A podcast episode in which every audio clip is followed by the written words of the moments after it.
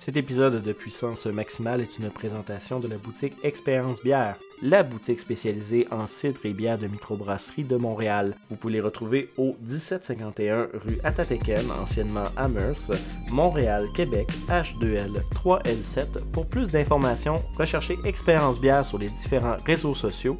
Sur ce, on vous souhaite une bonne écoute. À tous les postes, soyez prêts pour hyper atomique exponentielle. Scotty, il me faut la puissance maximale.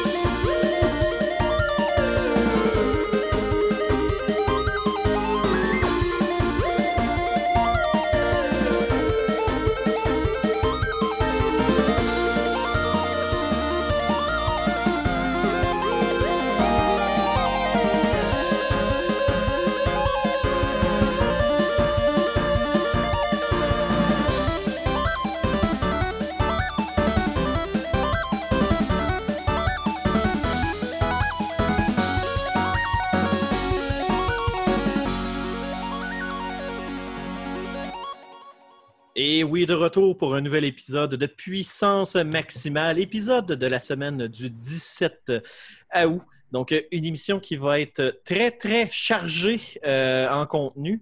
Euh, un anneau qui va être très, très chargé en contenu cette semaine. En fait, euh, l'émission d'aujourd'hui va être sûrement un gros dossier actualité et le fameux dossier Intel avec un petit aparté euh, AMD euh, que Carl parle depuis deux semaines. on, on avait juste trop de nouvelles. Fait qu'on finissait tout le temps par dire Ah, on va le remettre. Ah, on va le remettre. Fait que, euh, on va commencer par les introductions de, de début d'émission. On tient à vous rappeler Puissance Maximale, c'est euh, un podcast, un site web. Donc, vous pouvez nous trouver au www.puissancemaximale.com. Vous pouvez nous trouver également sur le site Balado Québec, iTunes. Euh, Google Podcast, n'oubliez pas de migrer votre compte puisque Google Play Music euh, va fermer. Donc, c'est vraiment important. Il faut aller sur Google Podcast si vous voulez que votre abonnement suive. Et également sur Spotify, vous pouvez nous retrouver sur Facebook, Twitter, Instagram. Donc, juste à chercher puissance maximale ou P maximale dans la barre de recherche et vous allez nous trouver facilement. Donc, allez faire un j'aime parce que nous, on vous aime, mesdames et messieurs. Et c'est important de nous suivre pour être au courant de la sortie des épisodes puisqu'on essaye de sortir ça les mardis ou les mercredis, mais on n'est pas super assidu, fait qu'on les sort un moment donné. Fait que si vous voulez être au courant, ben suivez la page, question que vous soyez au courant. Sinon, cette semaine, euh, comme je l'ai spoilé un petit peu plus tôt, on a M. Carl qui est avec nous autres. Salut, M. Carl. Comment ça va? bonjour, bonjour. Ça va bien, toi? Ah, ça va bien, ça va bien. Là, Carl, j'ai décidé d'aller chercher du renfort. Euh, on est allé chercher un autre chroniqueur de puissance maximale qu'on n'a pas entendu depuis 2020 parce que vous savez, COVID, le temps des fêtes, sa chronique implique de l'alcool. Fait qu'il fallait qu'il dégrise un peu. Donc, tu sais, ça a été un petit peu raide, mais là, j'y ai parlé Intel AMD. Puis là, à matin, là, il était prêt là, avec du café. Là, il s'était, il s'est pompé. On parle de monsieur Yann de la chronique Bière et Jeux. Comment ça va, Yann? Idlou, Idlou, ça va très bien, vous? Ben, ça va super bien. Euh, Yann, content de te voir dans une chronique euh, autre que bière et jeux parce que on, on sait que tu es un grand expert de boissons, mais euh, tu connais autre chose aussi. Donc, c'est important euh, de partager ton savoir euh, dans les autres sujets que juste boire. Avez-vous déjà essayé de water cool votre, bière- euh, votre machine avec de la bière? Non. je sais pas sûr. si ça se fait. Je sais qu'il y en a qui le font avec euh, du, du, du Prestone, là. Mais, De la vodka, peut-être? ah, peut-être. Mais Ben, la- Prestone, sérieux, il y en a qui le font, puis ça fonctionne. Mais de la bière, je me dis que la pompe, elle ne va pas triper trop trop. Ouais, non. Mais bon, donc, euh, ben, messieurs, euh, faire un, un tour rapide, là, émission chargée cette semaine en actualité, puis le dossier Intel. Euh, Carl, de quoi qu'on va parler cette semaine? Euh, on va faire un petit- juste des petites nouvelles rapides de Battlefield 6, le multiplayer, les maps, comment est-ce qu'ils vont en avoir le, maximum. Euh, Epic Game avec euh, ce qui se passe avec euh, Fortnite, là, euh, Apple, puis Google, puis la poursuite là, qu'il y a eu. Ben, Que qui d'ailleurs, euh, est en train de se faire. Yann avait de l'information aussi là-dessus. Oui, va, oui, euh, oui. Réenchérir. Parce que chose que vous sachez, euh, je demande à Carl de faire le wrap-up des nouvelles par habitude, mais il y, a- il y a Yann qui a, qui a participé aussi dans des sujets. Donc, gêne-toi pas de stepper in si tu veux dire quelque chose de plus, Yann. Excusez, euh, je suis occupé à boire ma première bière. Donc, c'est une bière délicieuse, une blonde ambrée. euh, excellent. Je fais un chin à tous. Merci. Non, mais pour euh, l'histoire de Google euh, avec Epic Games et Apple et compagnie, euh, on va avoir une bonne discussion sur euh, comment les choses ont pu être préméditées peut-être euh, par Epic Games euh, dans la séquence des événements. Donc, je pense que ça pourrait être une bonne discussion. Ouais, c'était. Euh, En tout cas, selon ce que tu m'avais dit, c'est pas mal prévu. Ah, ça, Ça, ressemble à ça. Et j'ai jamais vu quelqu'un autre que Baudelaire écrire euh, 650 pages de texte légal en moins de 24 heures. Donc, Après ça, il y Halo Infinite qui est reporté aussi. Euh, GTA 6. euh, dans le fond, on peut quasiment la, la, la canner de suite. Rockstar a réservé le nom de domaine de GTA 6. Fait qu'il va y avoir un GTA 6 qui s'en vient. Hourra! On n'en sait pas plus. est faite. La De nouvelle moins. est faite. Fait que ça, euh, plus, qu'on- plus- quand on en saura, on en parlera plus. Pour le moment, on sait qu'il y en a un. GTA 6, c'est confirmé. Après ça, il y a Ghost of Tsushima, euh, Tsushima, Tsush- Tsushima, moi, c'est sushi. euh, là. ça, là. Le, le jeu qu'Andrew adore. Oui, monsieur, que Oh, après Euh, l'enregistrement de ce podcast, la PS4 s'allume et ça sera ce jeu. Euh, il va y avoir une belle update là, gratuite qui s'en vient cet automne pour ce jeu-là. Fait qu'on va en parler un petit peu. Parfait. Il y avait Yann également là, qui voulait nous parler de Factorio, euh, qui a eu une grosse update euh, la semaine passée. Je pense que c'est pas un update, c'est un final release. Donc, euh, je sais pas, depuis euh, plusieurs mois, le jeu est quand même dans un état final déjà. Mais maintenant, euh, au mois d'août, euh, Factorio qui roule en early access depuis plus de deux ans actuellement, trois, quatre même presque, euh, sont partis en une version V1. Donc, euh, moi, pour en avoir joué un peu plus de 2000 heures, euh, je vous dirais, le concept d'automation est un, est un petit terme pour le nombre d'heures qu'il faut, faut y mettre.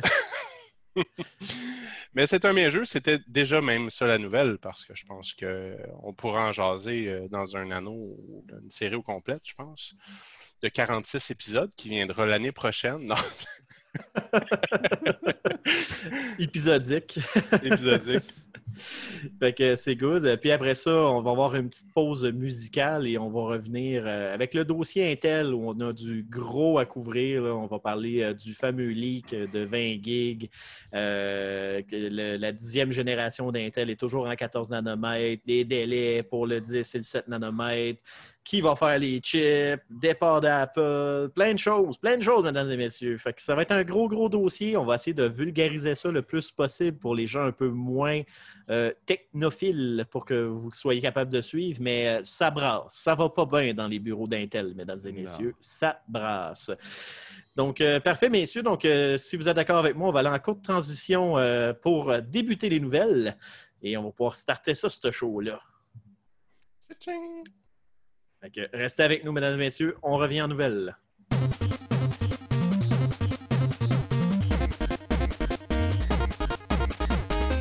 Mesdames et messieurs, il est l'heure des nouvelles ludiques à puissance maximale.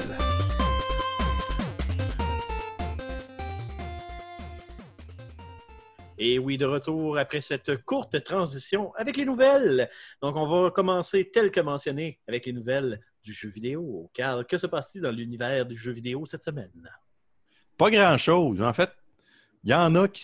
Il y a des affaires qui se passent, mais on a coupé dans le gras là, parce qu'on a quelque chose de gros qui s'en vient tantôt. En même Euh, temps, c'est la saison un peu creuse. euh, Ouais, c'est est ça. dans le entre deux grosses releases. là. Exact. Fait que, euh, on va commencer par Battlefield 6 qui s'en vient. Euh, bon, euh, Battlefield euh, 2, 3 et 4, eux autres, c'était même, euh, je pense, le Battlefield 1 et 5 aussi de mémoire. Euh, il allait jusqu'à 64 joueurs, donc deux gangs de 32 joueurs qui se battaient contre. Là, dans Battlefield 6, ils veulent implanter le 128 joueurs, deux gangs de 64 qui se rentrent dedans. Ça commence à faire du monde, ça. Ça fait beaucoup de personnes. Euh, déjà, que le- justement, j'avais parlé de ça avec un de mes amis. Puis, tu sais, nous autres, on aimait bien le format euh, 32, donc un 16 contre 16. Tu sais, c'était pas trop de monde, les matchs, c'était pas trop grand. C'était le fun. Mais là, à 64 contre, contre 64, tu- les maps tu doivent être grosses, t'as pas le choix. Puis tu dois te courir après sur un temps.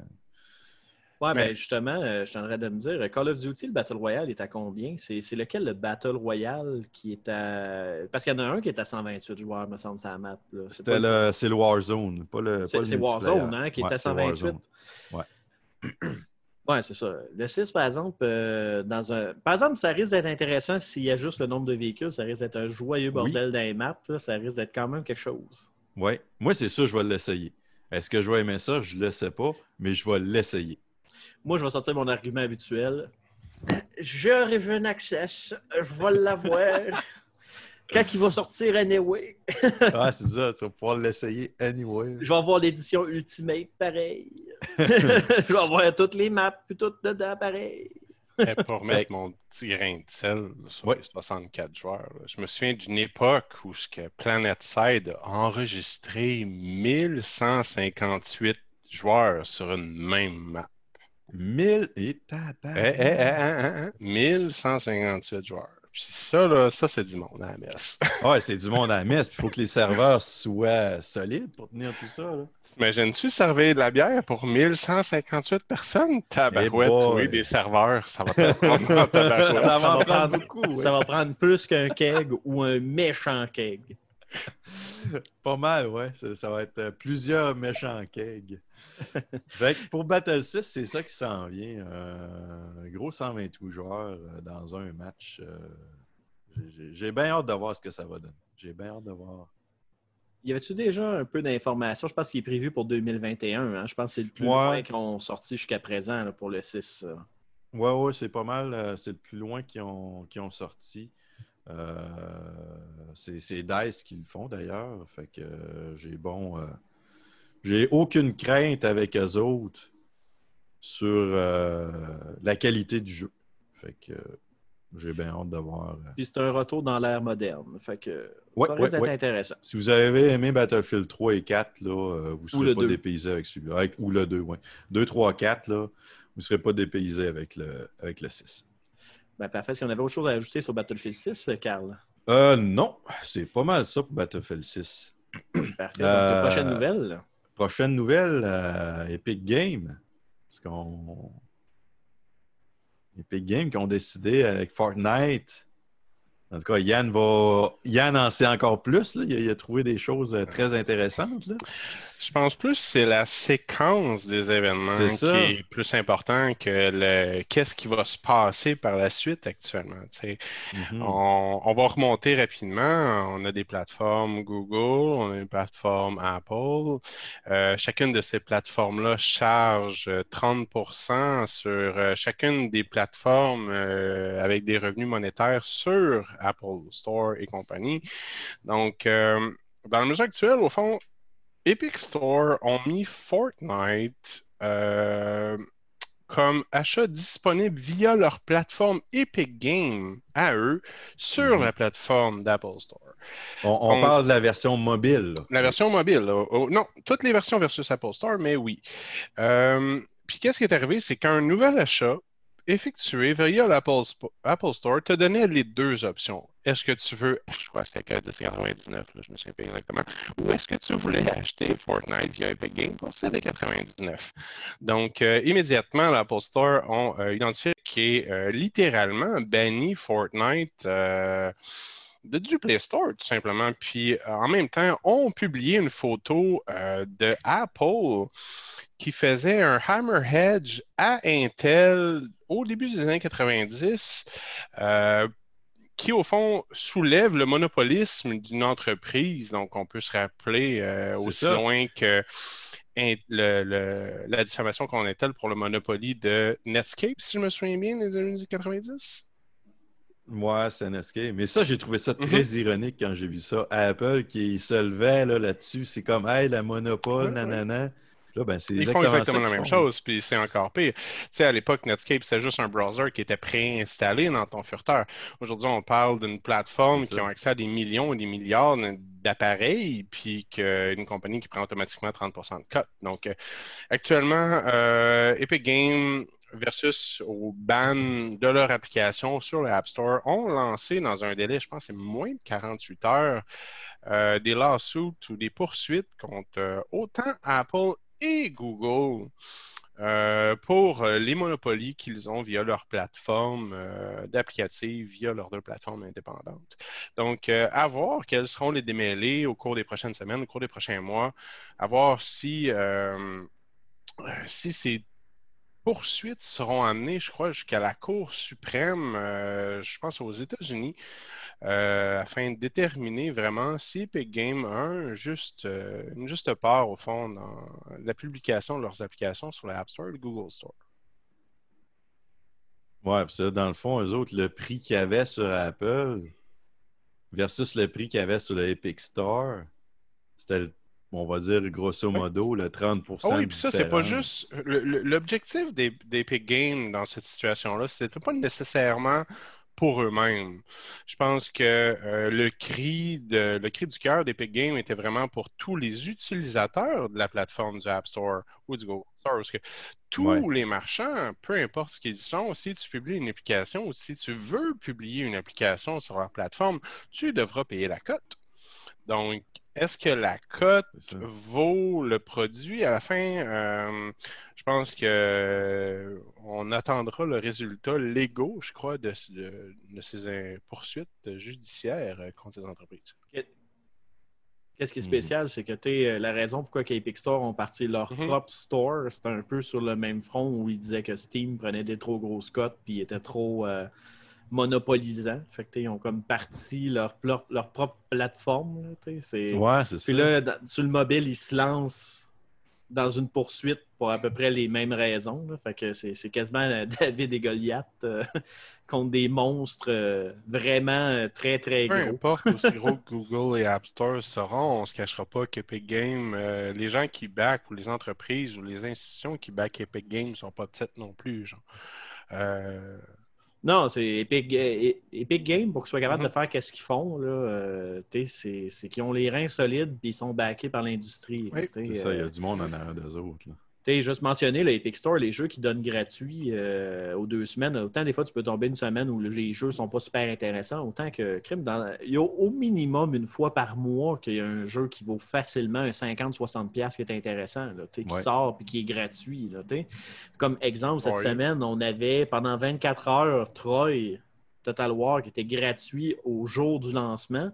Puis en, par- en parallèle, sur le- les jeux gratuits que Epic Remnant. donnait, tu avais Remnant from the Ashes, Troy est, qui est, Troy qui est est un 45 autre, jeu. piastres. c'est un autre jeu à 50. Là. Ouais. Mais il y a eu un bout qui donnait, c'est quelques mois, il donnait GTA V. Je je. Ouais, Oui, oui. Ça a parti comme des petits pains chauds, ça, Je là. pense que ça avait fait crasher l'Epic Store à l'époque même. Là. Oui, ça avait fait cracher Ouais. l'Epic Store euh, dans les premières heures où c'est tombé Ouais, en ouais, même. Je me rappelle de ça. Mais tu sais, moi puis Andrew, on parlait de ça il y a une couple de semaines, puis on disait, regarde, ça fait depuis je- ça fait depuis 2003 que je maintiens ma collection sur Steam. J'ai quoi? J'ai euh, 87, 88 jeux sur Steam. Ça fait deux ans même pas que je suis sur Epic, Epic Games. J'ai quoi? On avait dit calculé 75 jeux à peu près? Euh, J'ai obtenu, euh, j'en ai crissement plus pour mon argent chez Epic Store que sur Steam actuellement. je sais pas, c'est un, c'est un positionnement, je pense. Ouais. Mais bon, on va voir aussi, euh, aussi ça- comment ça s'enligne pour euh, Epic Games avec euh, Mhm. leur poursuite. Donc, ça va être à suivre. Oui, oui. Sinon, autre nouvelle, M. Carl? La prochaine, Halo Infinite, qu'on attendait avec série- la Xbox Series X. Ben, désolé, mais ça va être. euh, Qu'il y a eu un mini scandale sur les graphiques qu'on avait parlé que je Ouais, disais, ben, ça. Perso, euh, il ne me dérange pas tant. non, mais c'est ça. Après avoir regardé la- la- la- le teaser, c'était quand même euh, c'était correct. Là. Je, je voyais pas pourquoi que le monde capotait sur les, les- sur, sur le, côté graphique euh, pour, pour que ça soit un petit- pour que ça soit plus fluide dans le fond. Il y avait tellement de détails à un moment donné. Faut pas, Ben, faut pas je pense que le monde a eu de la misère à digérer le fait qu'ils ont été vers un cell shading clean au lieu d'aller avec le photoréalisme qui visait Mhm. avec euh, les anciens. Puis euh, qui ont fait ça parce qu'ils visaient un gameplay plus fluide, plus rapide à la Doom. Puis que Ouais. le monde, euh, le monde ont comme pas compris en arrière de ça. Fait que euh, ils vont. ils disent que c'est la faute du COVID, mais tu sais, à voir le gameplay de la façon qu'il roulait, puis tout. euh, puis tu sais, ça fait quand même plusieurs années que Halo Infinite il est sur la table, euh, comme de quoi Ah qui est travaillé. Euh, J'ai peut-être l'impression qu'à force de voir les réactions négatives sur les internets, que 343 euh, Studios ils ont fait comme Ouais, on va peut-être retourner travailler les graphiques un peu. Moi, c'est l'impression que j'ai. C'est pas impossible. C'est pas impossible. En tout cas, ça sera pas sorti. Ça sera pas sorti en même temps que la console. euh, durant, en, fond, ils disent durant le temps des fêtes, mais c'est entre euh, fin octobre à fin décembre. Ben, avant, les fêtes, bref. Euh, fait que le jeu va sortir en 2021 au lieu de sortir durant la période estivale. Euh, Automnal, euh, hivernal. Hivernal, euh, les temps fêtes. des fêtes. euh, bref, euh, lors de la période de la sortie de la console. c'est ça. Donc, euh, malheureusement, Halo Infinite. Mais tu 2021. veux dire en même temps, heureusement, ça n'aura pas l'air d'un Sonic, c'est ça? Hmm. Je le comparerais pas à ça parce que sérieusement, les graphiques étaient quand même pas si moches que ça. Ouais, c'est ça. C'était pas. euh, Non, mais oui, je trouvais ça correct, là. Non, mais tu as déjà, t'as déjà Ben vu les oui, graphiques ben de oui, Borderlands. euh, Bon, c'est ça. Mais tu enlève les contours noirs style BD de Borderlands, puis mets ça un petit peu plus léché, là, moins, euh, moins BD un peu. là. Puis tu sais, c'était- c'était juste que les textures étaient un peu moins détaillées, genre que qu'est-ce que le monde était habitué, parce qu'à un moment donné, euh, il allait, euh, go, on y va avec le Est-ce plus réaliste penses possible. qu'il y a une restriction au niveau hardware ou c'est juste vraiment les développeurs qui n'exploitent Non, pas? c'est. parce- c'est- En fait, Halo a toujours été un first-person classique, tandis que là, Halo Infinite, ils ont rajouté un grappin, puis les Mhm. scènes de tir étaient beaucoup plus rapides et nerveuses Mhm.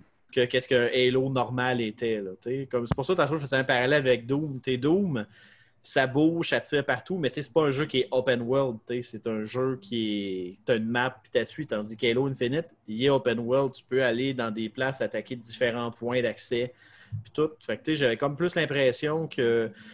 Ils ont travaillé pour que l'environnement soit beau, l'environnement soit vaste, que tu puisses aller partout avec le, aucun loading, puis que plus que le gameplay était nerveux, puis que tout allait aller vite, ben, ils n'ont pas passé mille ans à mettre genre la vis sur l'armure du Grunts parce que tu verras pas anyway parce que tu vas aller sacrer un coup de pied dans la face du Grunt à cause d'un Ouais. grappin. t'sais. Fait que je pense qu'ils ont, juste, genre, juste turn down un peu les détails des, des- des personnages, mais ils restaient quand même très beaux pareil. C'est juste que c'était pas aussi détaillé que les, que anciens. C'est à un moment donné, côté détail des jeux, faut pas virer fou. Il y a des jeux, là, surtout les FPS en général. Je veux dire, quand même que justement, tu parlais de la boat sur les grunts, là.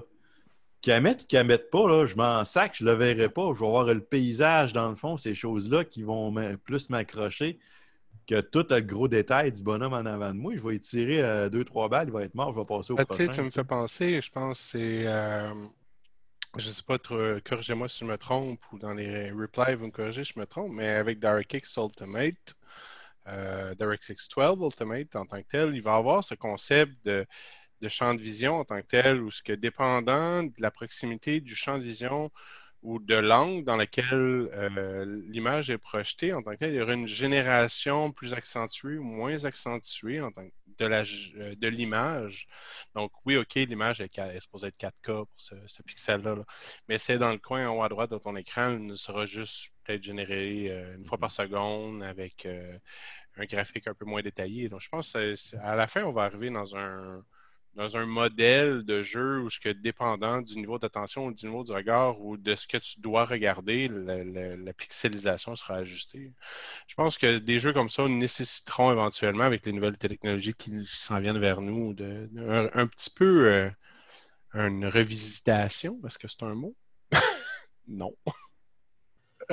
Revisiter, mais- euh, non, mais euh, je comprends ce que tu veux dire, puis je suis d'accord avec ça. Ça dirait qu'X12 Ultimate, c'est euh, ça, ça va être vraiment Mhm. ça coche. Déjà, euh, moi j'ai eu un bug avec mon ordi, il a fallu que je reclone mon ancien, euh, mon, mon ancien Windows.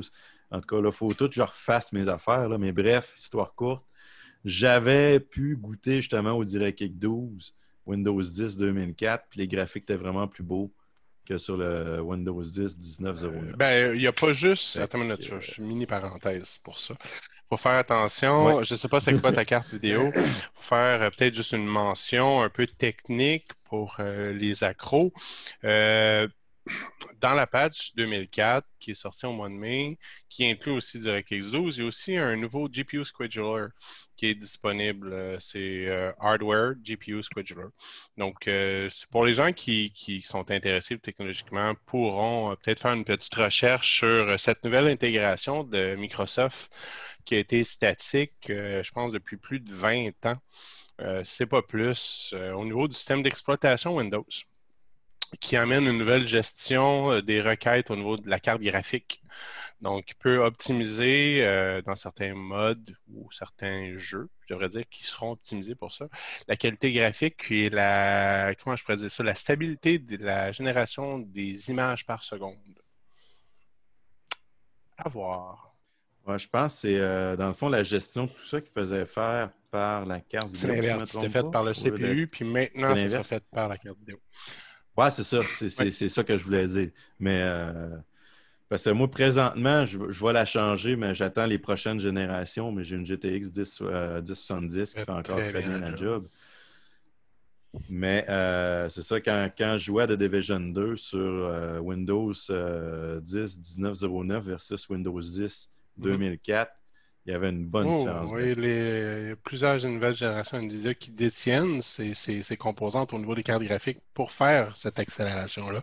Donc, je pense qu'au cours des peut-être trois, quatre prochaines années, euh, les développeurs de jeux prendront euh, escience de ces nouvelles euh, technologies et euh, nous-mêmes, les consommateurs, pourront en, en bénéficier visuellement, peut-être.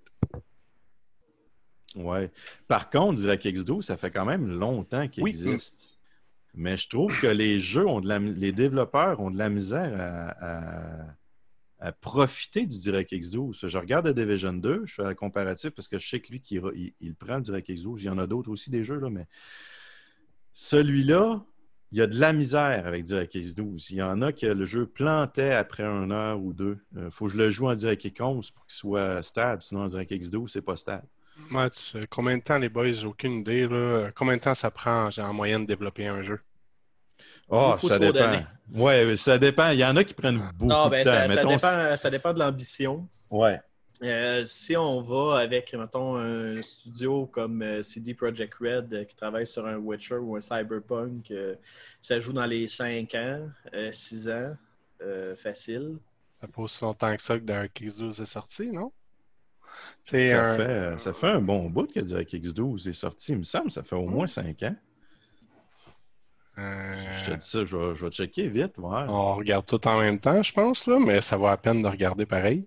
Donc, euh, dans la mesure actuelle, on parle d'un stable release euh, vers le en mai 2019 actuellement. Donc, euh, déjà là, ça fait. Ça, ça, c'est le. DirectX 12. C'est pas DirectX 12 Ultimate. Ultimate est sorti au mois de mai. Là. Ouais, c'est OK, OK, OK.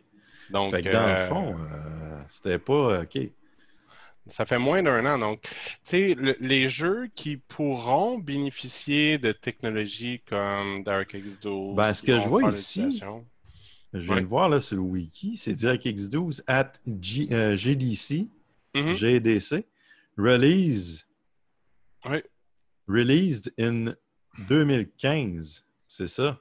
Euh, release, mais un stable release, on parle. Ah, mais là, ouais, c'est ça. Stable release, c'est pas- deux différents. là. Il n'y a pas une compagnie vrai. de jeux qui vont release un jeu sur une version unstable d'un DirectX. Donc, tu sais, les avantages sont pas là. là. Ouais, ça veut dire que Microsoft, ça a pris quatre ans avant de stabiliser DirectX 12. Mhm. Oh boy, OK. Mhm. Les choses s'expliquent, là. Les choses, je comprends. Je comprends pourquoi les devs, euh, oui, il y en a qui utilisaient Dire- DirectX 12, mais pas plus que ça. Parce qu'il y a des jeux que j'ai essayé, Rainbow Six, sur euh, la technologie Vulkan. Écoute, c'est sur la coche comparé à DirectX 11. C'est sur la coche.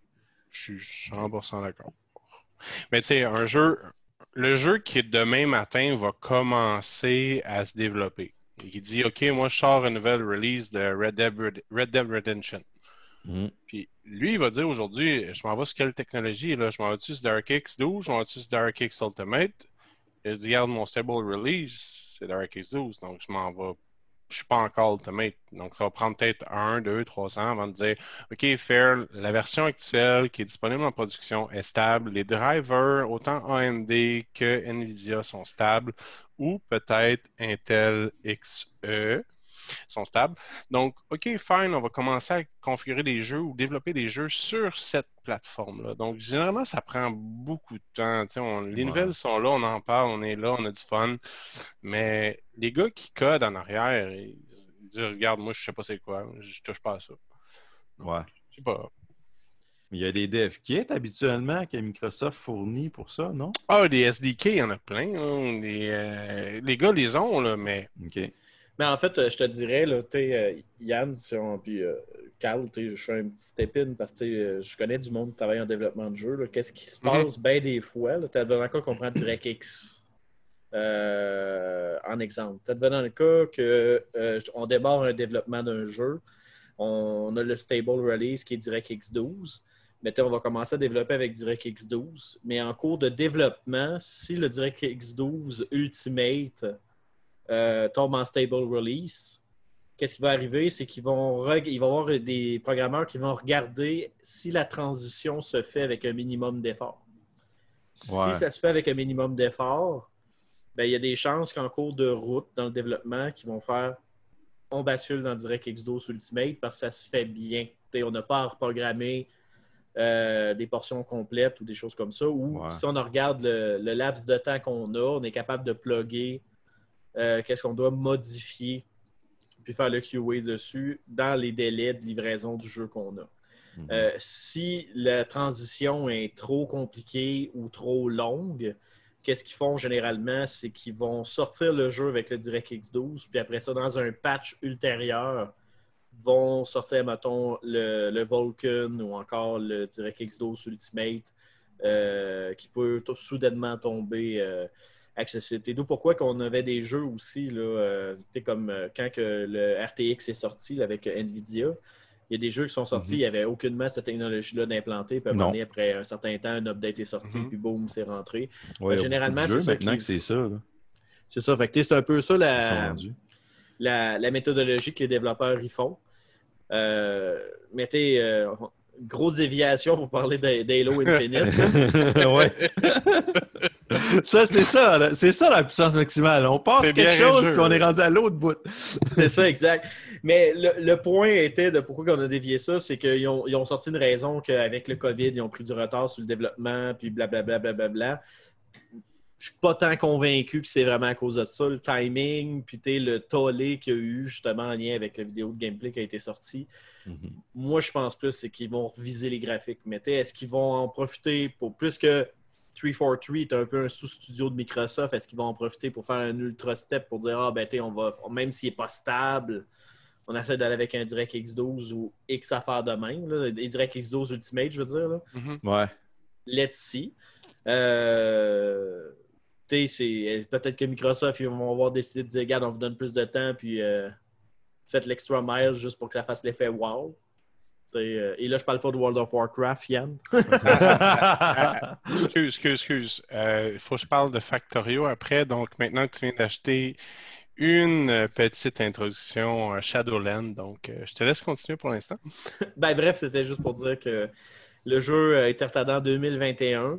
Fait que euh, restons à l'affût euh, Ouais. des fins d'année et début d'année. On a souvent des, des- des- des petits salons qui vont être virtuels euh, cette année à cause du COVID. Mais on va peut-être avoir d'autres Halo et peut-être qu'il va être différent graphiquement. Je ne serais pas tant surpris de voir qui est différent.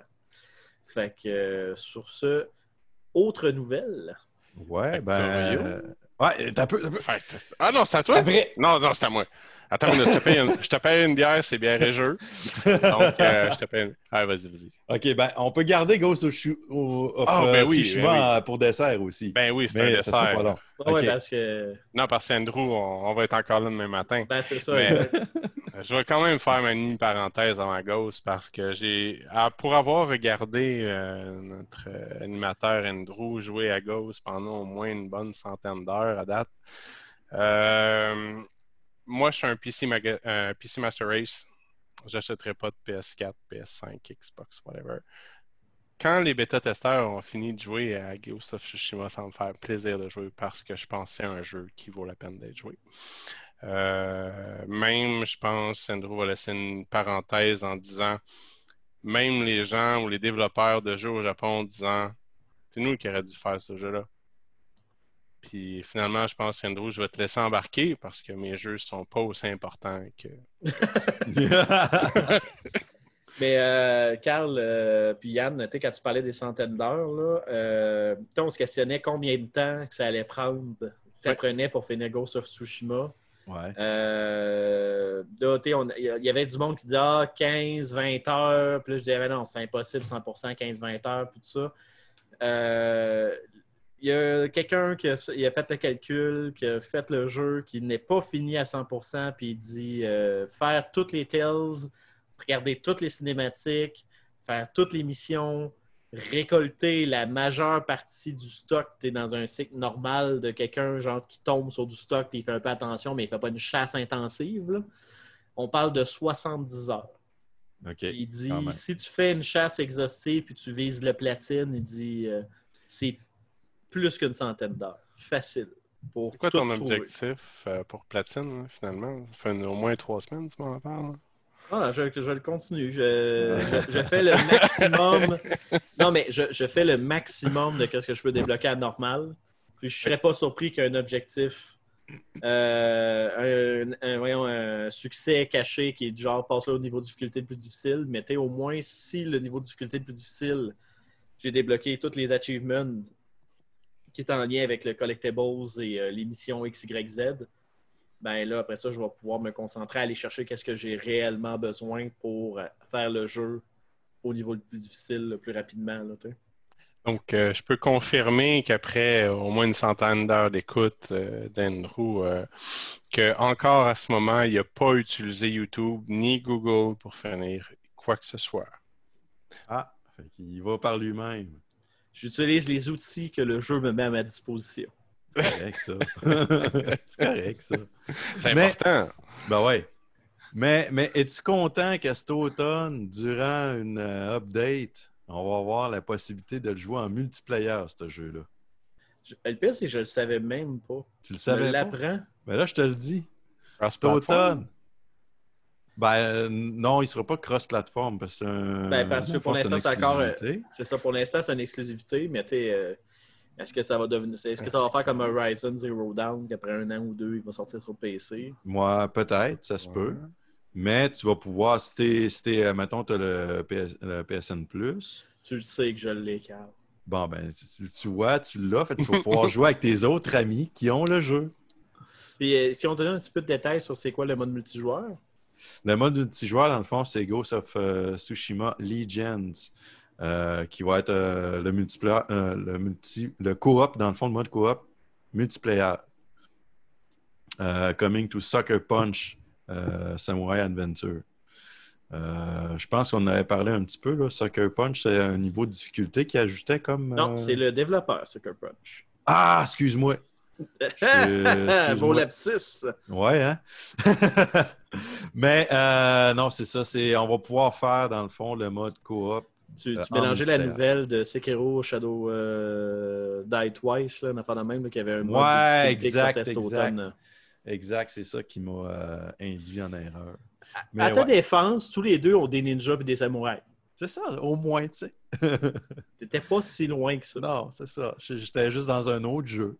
Mais, mais euh, c'est ça, ça va être euh, le, le- dans le fond mode coop qu'on va pouvoir jouer, qu'on va pouvoir faire en, en multiplayer. Là. Ok, mais c'est complètement, euh, c'est complètement séparé. Ah! Oh, ouais, c'est- euh, Ok. Euh, je vais Tu faire une le parenthèse là-dessus. single, puis t'as as ça. Je vais faire une parenthèse là-dessus parce que présentement, je comprends peut-être pourquoi tu as de la misère à le décrire parce que tu n'as pas joué au jeu. Ouais, c'est Tu ça. sais pas par tout de quoi il parle. Yann, toi qui m'as vu jouer, tu vas comprendre. Euh, pour les gens qui ont joué à Ghost of Tsushima, by the way, c'est pas un, pas un spoiler, qu'est-ce que je vous dis là. là. Euh, Il y a des techniques spéciales que tu peux débloquer et des armures et des armes spéciales qui, qui- que dans le jeu, ils te racontent des légendes. Comme exemple, euh, il y en a un qui a un coup foudroyant qui dit Ah, c'est un guerrier qui, qui, qui contrôlait l'éclair, qui a sauvé un village, puis blablabla. Puis c'est quatre guerriers qui ont des histoires sur l'île de Tsushima. C'est des légendes. Puis ils racontent les combats qu'ils ont faits, puis les, les enjeux qu'il y a eu. Puis le mode coop, c'est un mode coop à quatre où tu joues ces quatre guerriers-là et tu joues les combats qui est en lien avec eux autres. Ah, ça, ça, c'est intéressant. Tu peux le faire en matchmaking aussi, ce que je vois. Oui, exactement. Fait que dans le fond, c'est une ça va être une histoire complètement séparée euh, du jeu solo player, mais tu vas pouvoir jouer les batailles de légende des quatre guerriers légendaires de Tsushima que tu, que tu te fais raconter les légendes par le ministrel dans le cadre du jeu original. Fait que, puis de la façon dont c'est écrit, je comprends que tu avais de la misère un peu à le dire parce que c'était pas clair. Il fallu que je m'en lis deux fois, puis là, j'ai comme compris c'était quoi. Mais euh, ça va être vraiment cool. et Ça, ça risque d'être intéressant. Effectivement. Fait que Yann, tu t'ajoutes une PS4? Euh, non. Je vais attendre que le bêta test soit fini. Oh, oh, oh, oh! Il, il attend qu'il sorte sur PC, euh, PC Master Race. Ouais, mais tu sais, il y a une raison pour laquelle il faudrait que je m'achète un Intel pareil. Là, Tu sais, on va tellement les blaster dans les prochaines 15 minutes que Ouais. je vais quand même attendre un peu là, que la, la 14e génération d'Intel sorte. là. Mais non, non, non. Euh, moi, je voulais plus. Laquelle? Quelle génération? De 14e. 14e. Ben C'est celle, 10e, là. Ouais, non, on- ouais, 10, 11 qui s'en vient, mais tu sais, je parlais de celle qui va être encore peut-être sur Gen- PCI Express Gen 3, mais on peut arriver là dans pas long. Moi, je voulais parler de Factorio, une Factorio Oui, qui vient oui, de oui. sortir, man. Euh, tu sais, on disait deux ans, trois ans, quatre ans maintenant qui est en early access. On parle d'un jeu qui est encore euh, staté sur Steam comme overwhelmingly positive. Euh, qui est du développeur et du publisher Whoop Software, donc euh, une très belle plateforme. Un jeu très basé sur ce qui est automatisme, travail en chaîne, comment faire de l'optimisation, la gestion des ratios. Donc, on parle de plusieurs tiers de, matériaux, un peu peut-être les gens qui, connaissent peut-être Satisfactory, peut-être un petit peu Minecraft, euh, sinon récemment peut-être Oxygen Not Included. Scrap Mechanics aussi, euh, qu'on connaît, qui est sorti aussi, qui est très bon. Donc, euh, Factorio en tant que tel, on parle de jeu coop. Donc, euh, les gens peuvent construire leur propre base ensemble, seuls, ensuite aller se battre contre les nouveaux aliens qui seront sur la planète que vous venez d'être déposés. Donc, et ensuite, euh, atteindre l'ultimate Elon Musk et lancer une roquette sur Mars, peut-être? Euh, non? Peut-être. Mais un jeu euh, actuellement... Dans deux sans- secondes, je pensais vraiment que tu étais en train de me dire qu'il y avait un boss qui était Elon Musk dans Factorio. Là. Ça serait malade. Pendant deux secondes, j'étais là, j'allais me dire What? non, c'est Musk Elon là-bas, c'est pas Elon Musk. qui ont- Il y avait un, trademark là-dessus, je pense. Ah, il fait qu'ils ont inversé les. C'est ça. Mais on parle actuellement d'un jeu avec un démo gratuit. Donc, euh, j'ai pas fait vraiment le test, malheureusement, parce que je own le jeu, euh, de voir euh, jusqu'à où se rend le démo. Mais euh, démo gratuit et le jeu actuellement disponible euh, via Steam à 34 Parfait. Puis ton 2000 heures de jeu témoigne de la qualité du jeu. 1775 pour être précis. Fait que si Yann a passé autant de temps sur ce jeu-là, c'est qu'il est bon, mesdames et messieurs. Donc, allez- si vous aimez les jeux de construction, d'optimisation et d'automatisme, c'est un must-have dans votre bibliothèque. Très belle communauté aussi. euh, pour prendre exemple, je crois, ils ont, il y a un wiki associé directement au jeu. Il y a plusieurs communautés via Discord, il y a YouTube et compagnie. euh, si les gens ont besoin d'assistance, parce que c'est quand même un jeu très compliqué. euh, tout le support au niveau de la communauté est disponible euh, très facilement via une plateforme, je pense, qui s'appelle Google. Pas sûr. Pas sûr. Parfait. Est-ce qu'on avait d'autres nouvelles, messieurs? À je pense- côté jeu, non. Ben, non. Euh, Pas tu m'as ouvert la porte, je pense, tantôt. Euh, t'as osé, euh, t'as osé. Ça va être très court, euh, très, très court. C'est juste pour les gens qui ont joué pendant si longtemps et qui peut-être euh, reviendront. Euh, tout le monde est au courant. Shadowlands, World of Warcraft, l'expansion octobre-novembre Oui. reviendra. Euh, actuellement, même moi, qui est un joueur depuis euh, 2006, je crois, euh, j'ai juste repayé un mois rapidement, juste remettre mes bonhommes à jour, être prêt pour l'expansion. Donc, euh, je pense que c'est quand même un bon timing. Euh, actuellement, prendre le temps, on est à la fin de l'expansion, tout est facile. Donc, si vous voulez être prête, dévoiler des bonhommes, tout est facilement atteignable, tout est facilement suivable. Donc, dans la dernière saison 4 de World of Warcraft, si vous voulez être prête, je pense que c'est le bon moment. Moi, je suis plus capable de jouer à ce jeu-là. J'ai commencé à sa sortie, j'ai arrêté en 2008. J'ai joué un petit peu en 2012. Puis après ça, ça a été fini. Je te dirais franchement que maintenant, 2000, ben, depuis, on va dire euh, 2010, là, parce que je ne vous dirai pas le nombre d'heures que j'ai joué pour de vrai, parce que ça ferait peur à bien du monde. Euh, depuis 2010, je joue peut-être les deux premiers mois de l'expansion, puis je joue les deux derniers mois d'une expansion. OK. So, euh, euh, au début, voir le content, juste faire la, la- chaîne de quête qui est disponible euh, par personnage. C'est un, healer, un tank, un DPS, juste voir les trois aspects du jeu.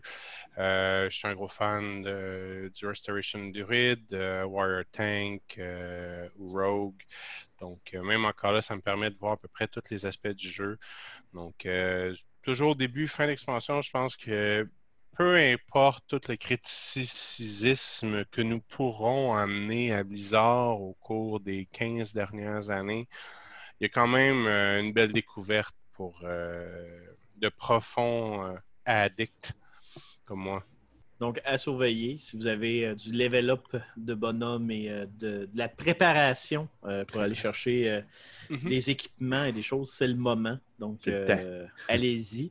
Et l'expansion s'en vient bientôt. Et euh, vous aurez peut-être euh, une opinion de M.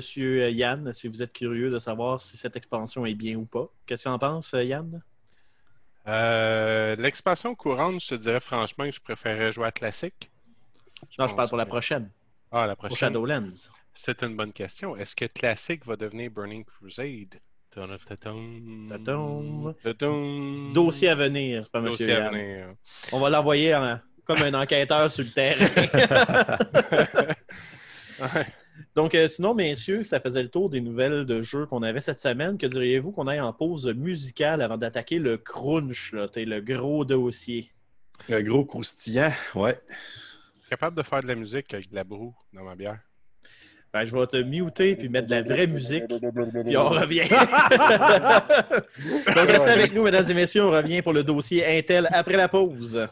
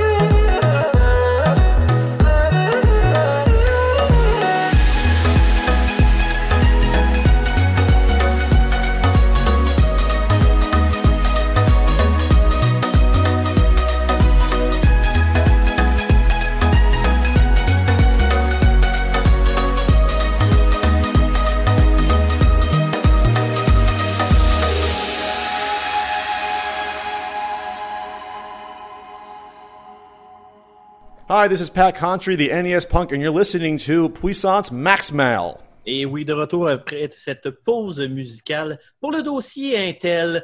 Là, pour les néophytes, on va essayer de garder ça simple pour vous, mesdames et messieurs. Mais si vous êtes un technophile, vous allez triper. Parce qu'on va quand même sortir des choses. C'est sûr, certain qu'on ne rentrera peut-être pas dans le détail technique à 100% parce que on ne veut pas non plus perdre la moyenne des gens, mais vous aurez les informations, mesdames et messieurs, pour aller chercher de plus amples détails. Advenant le cas que vous êtes intéressé d'approfondir, on va vous mettre la table. Tel un banquet de luxe, on va tous vous mettre les couverts sur la table. Il va juste vous rester à aller chercher la bouffe dans la cuisine. Fait que. C'est ça. Attends, attends, T'es en train de me dire qu'il n'y a pas de carrosse qui passe aux tables? On a manqué de budget. Ah, ok, Ouais. ok. Fait qu'on va partir un Patreon.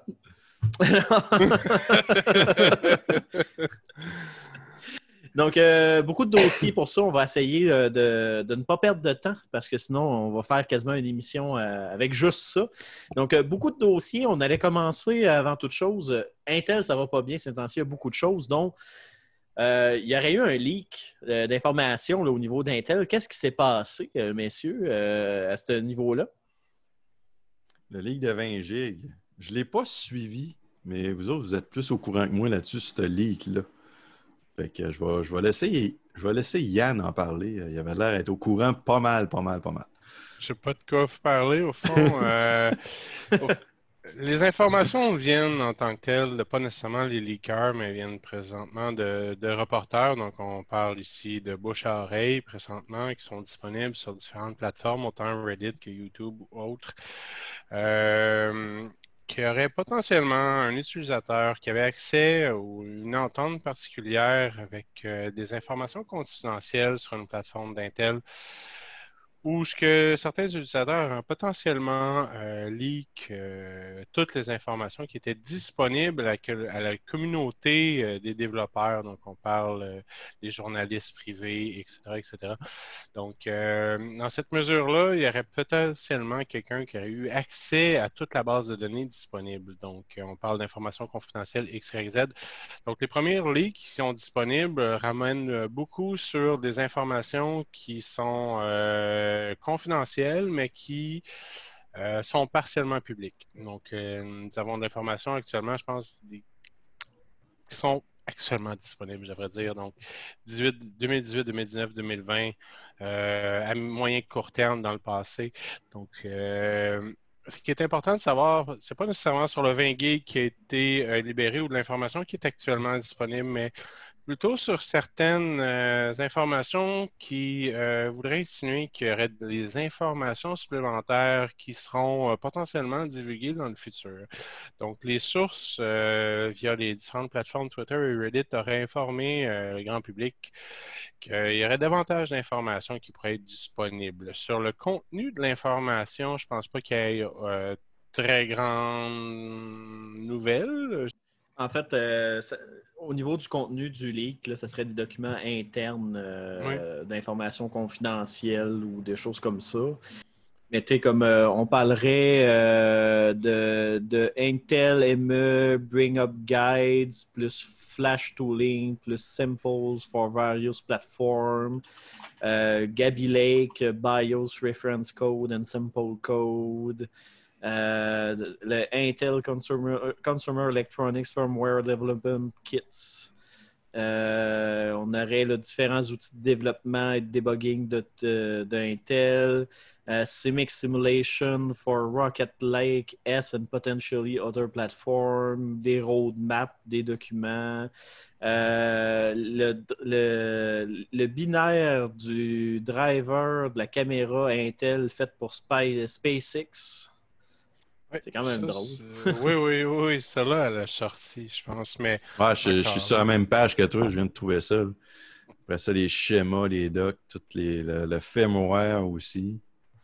Mais euh, encore là, aujourd'hui, euh, dans la mesure de la chose, est-ce qu'un tel est perdant? Est-ce qu'un tel est gagnant? Euh, je crois qu'Intel a actuellement toutes les, les patents qu'on appelle, tous les brevets disponibles sur chacune des technologies. Donc, quel est vraiment le, le harm qui est fait à la compagnie versus cette leak-là? Euh, je pense pas que le, les blessures au niveau de la réputation de l'entreprise seront largement affectées en considérant que peu de gens vont s'en rappeler et encore peu de gens peuvent l'utiliser, euh, cette information-là, ou faire de quoi qui pourrait être destructif euh, au niveau de l'entreprise Intel. Donc, euh, bien sûr qu'encore là, c'est un breach de sécurité au niveau de la, de la conformité de la sécurité chez Intel, mais quels seront les dégâts? Je pense pas qu'on est aujourd'hui en mesure de déterminer la portée de celui-ci. Mais ça me fait penser justement, Intel, en tout cas, tu me corrigeras si je me trompe, euh, les processeurs Intel, puis ça, c'est un, problème qui est connu, ils ont des failles de sécurité dans leur CPU, mais ils n'ont jamais réparé ça, puis ils sont en, sont en connaissance de cause. Ils n'ont jamais fixé ça, puis même les nouvelles générations, ils ne règlent pas ça. Ils font quoi?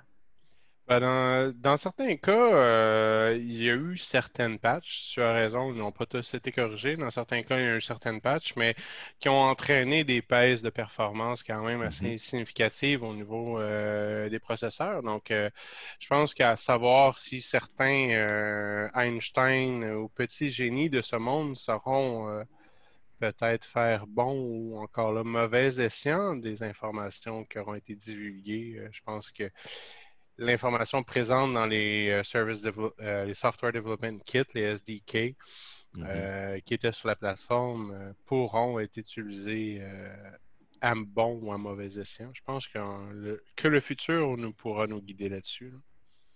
là. Ouais, ça, c'est vraiment à suivre là-dessus. Mhm. Euh, je sais pas si vous aviez autre chose à rajouter sur le Ligue 20 Gig. Moi, comme. Ben, ça va être à surveiller. euh, comme, Ouais, c'est euh, ça. Pour l'instant, Intel, euh, euh, la seule chose qu'ils ont dit aux médias, c'est qu'ils euh, ils nient avoir été hackés. euh, que ça a été une exploitation qui aurait été prise. Mais comme, euh, comme Yann avait mentionné, les hackers ont, ont possiblement autre chose aussi, là, selon ce qui a été dit. Fait que, euh, est-ce qu'il y aura plus de leaks ou quoi que ce soit là, Ouais. qui va sortir par en arrière de ça?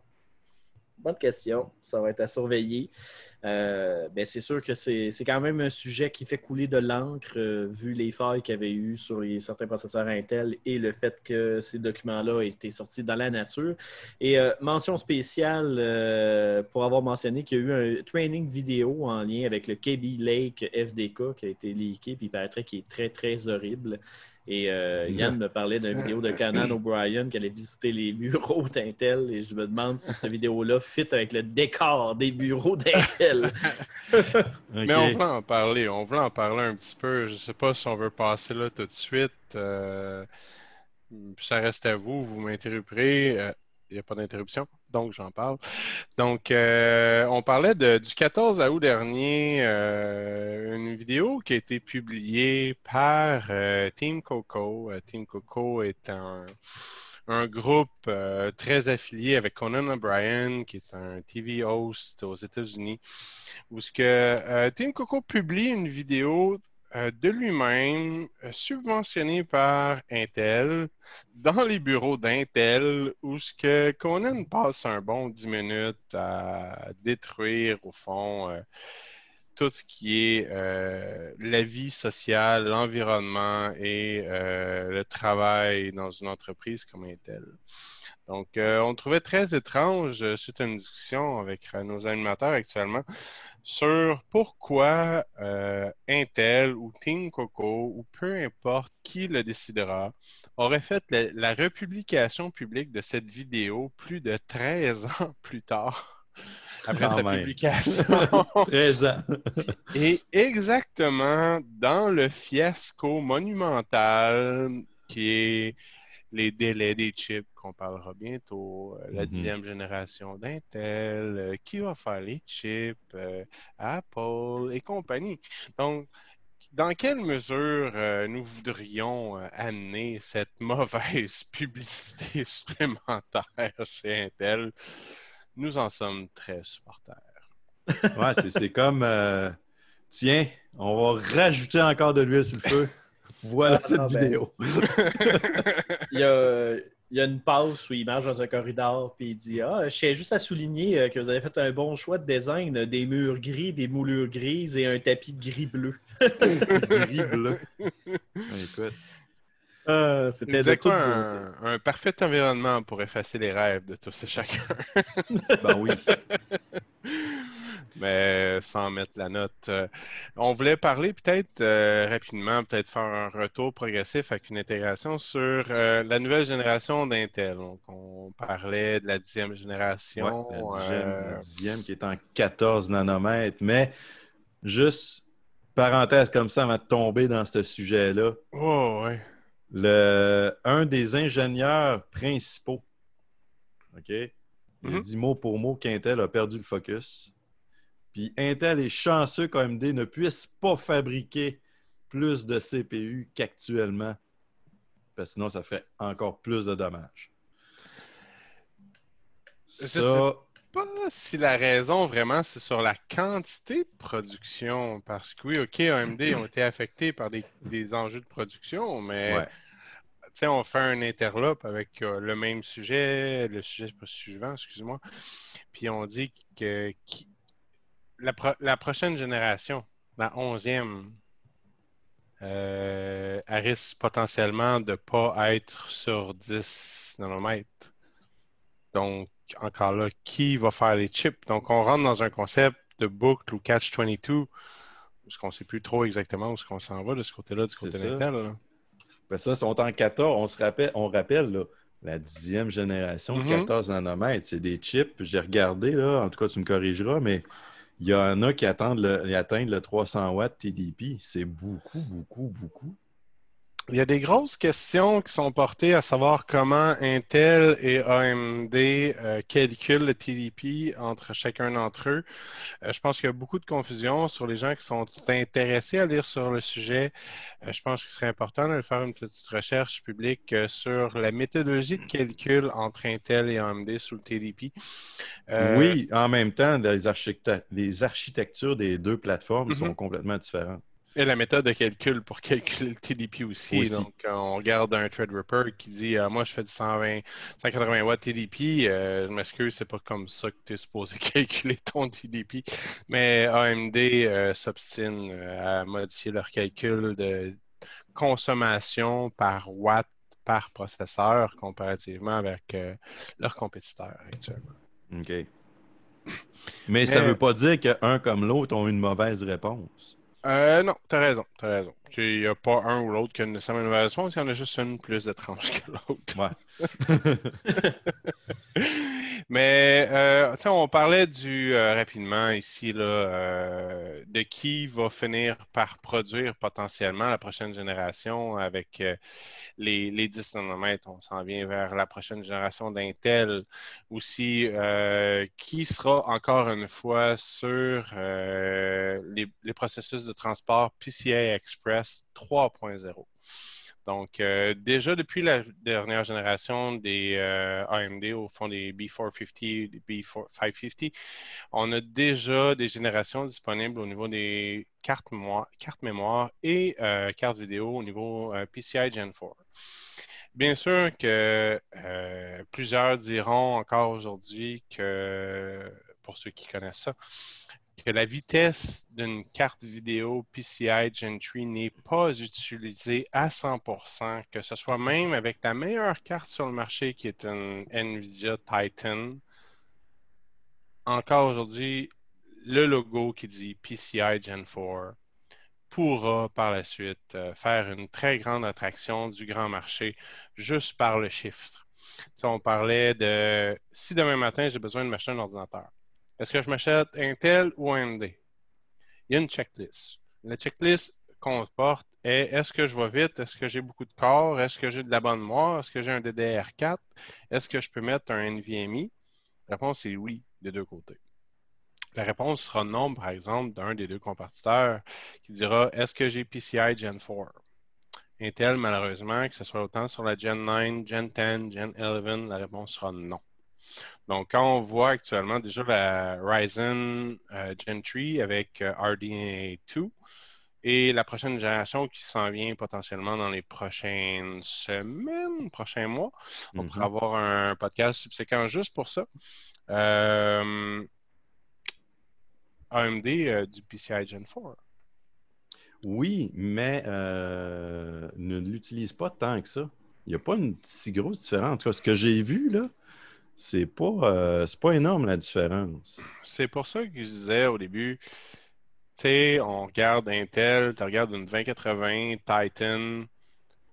La 2080 Titan, dans le tapis, elle n'utilise même pas 100% du bandwidth disponible. Quand je parle de bandwidth, c'est de la bande passante disponible via un boss qui s'appelle PCI Gen 3.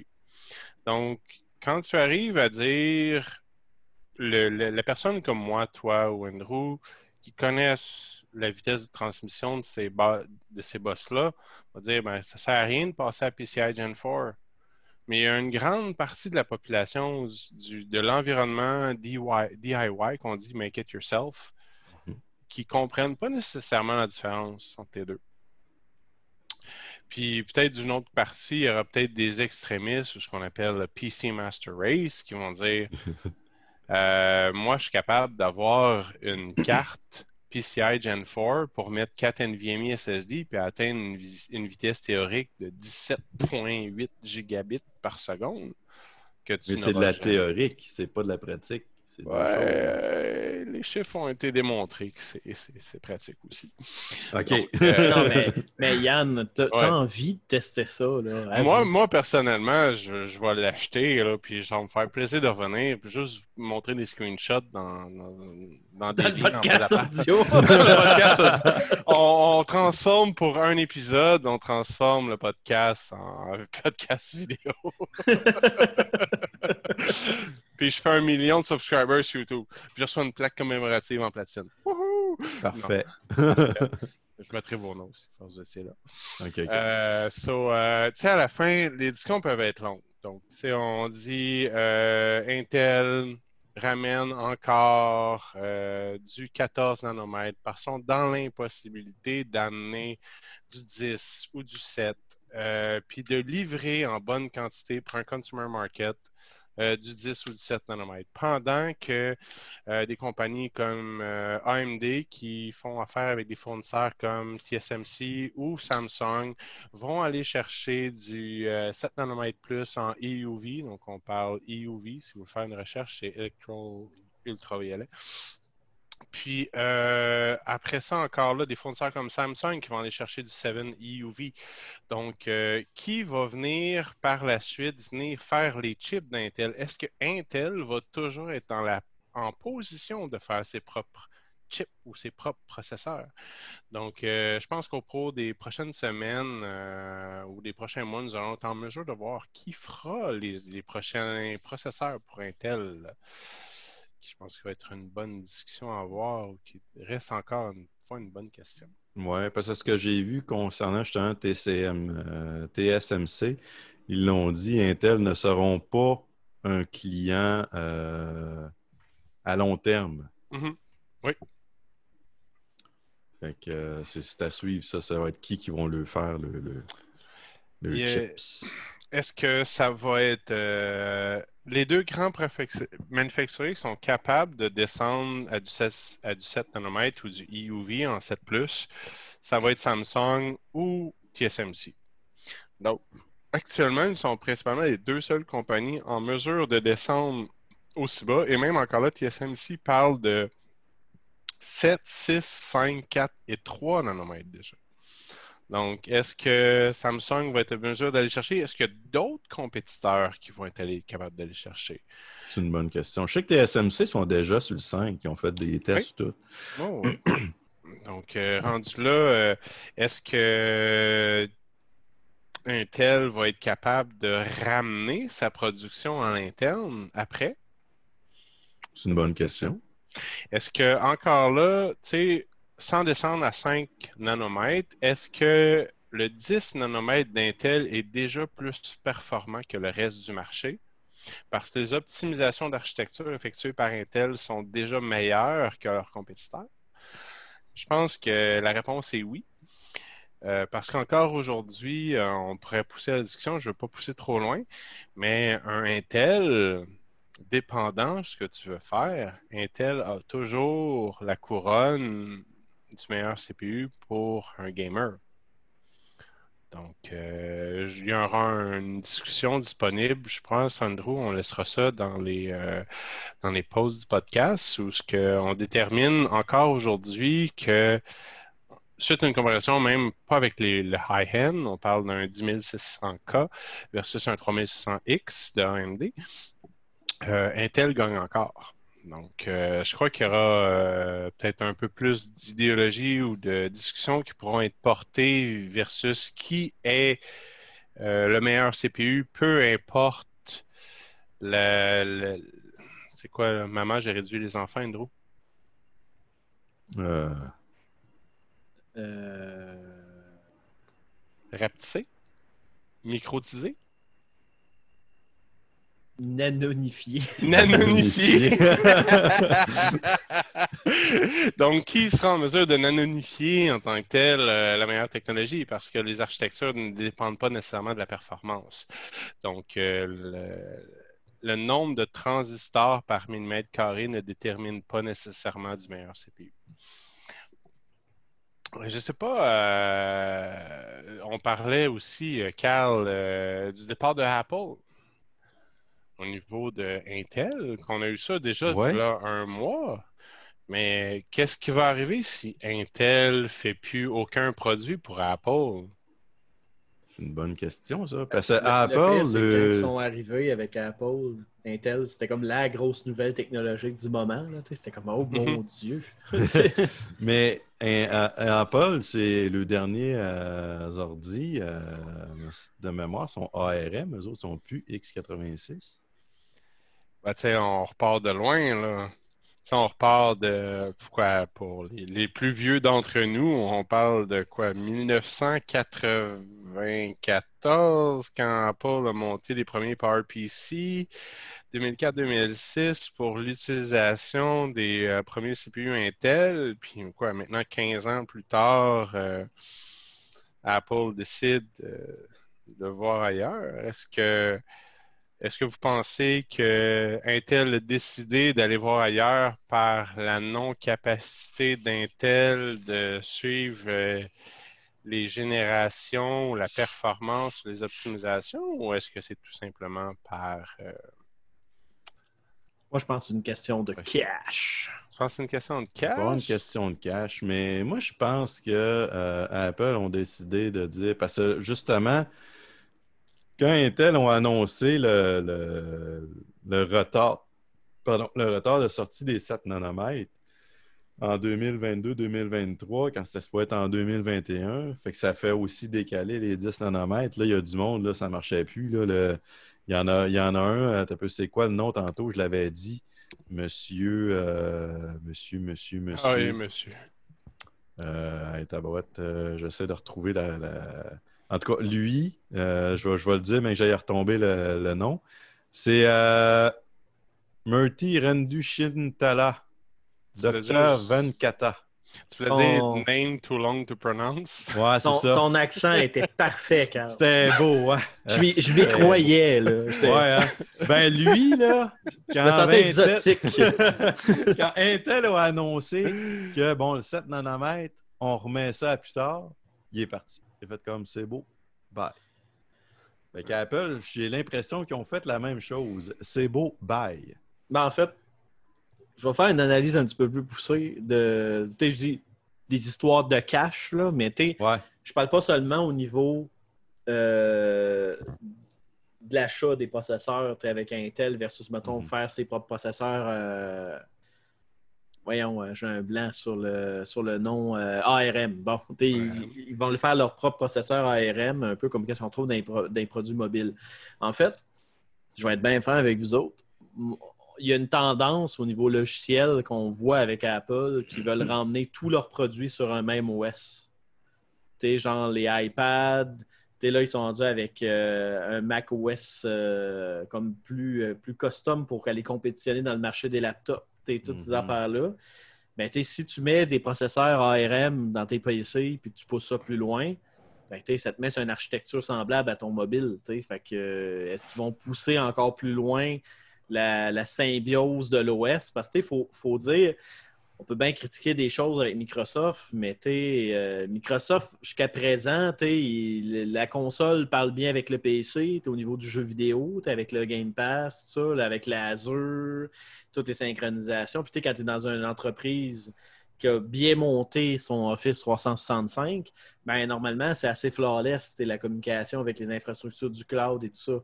Puis moi, c'est bien une chose qui me fait donner avec Mac, c'est leur, excusez-moi gros mot, leur hostie d'iCloud.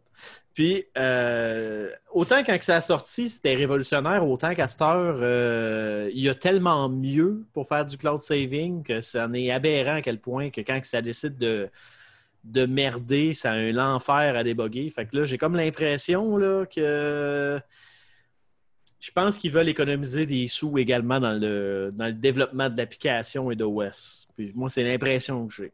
Je peux mettre le pied dans la bouche, mais si je regarde les moves qu'ils ont fait dans les dernières années, ça ferait un sens. Ça serait une continuité dans qu'est-ce qu'ils essayent de viser.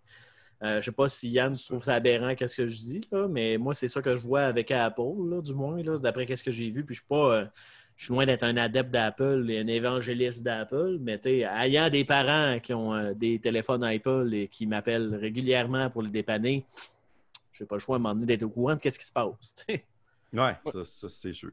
Moi, j'ai pas d'opinion avant de laisser la carte, euh, la carte à Carl. J'ai juste dit que moi, j'ai trigger quand tu dit Office 65. Donc, euh, Microsoft a déjà annoncé que la suite Office 65 sera disponible euh, pour les utilisateurs des nouveaux processeurs ARM sur les euh, desktop computers ou laptop computers de Apple.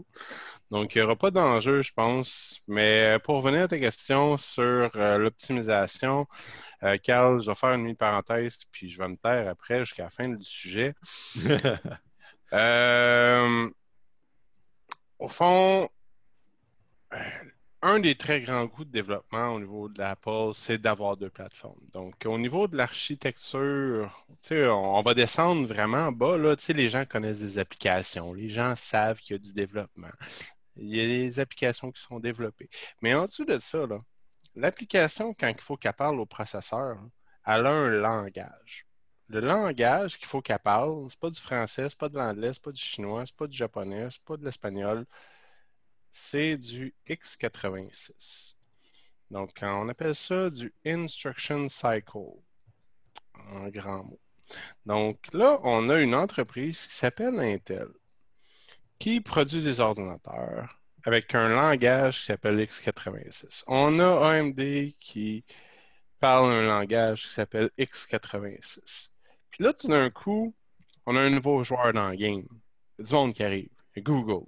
Google, il dit euh, Moi, Intel, je ne paierai pas la licence que tu me demandes pour construire des processeurs en x86. Donc, je vais aller voir ARM, qui est Open License, puis je vais aller faire un processeur ARM qui va rouler sur un autre langage d'instruction qui est mieux optimisé pour plusieurs appareils comme les cellulaires, comme tu disais, comme les tablettes, etc.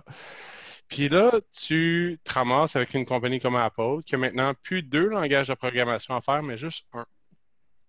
Puis après ça, tu as Intel qui se ramasse qui dit Ah, moi, j'ai plus personne qui parle en x86, c'est juste moi.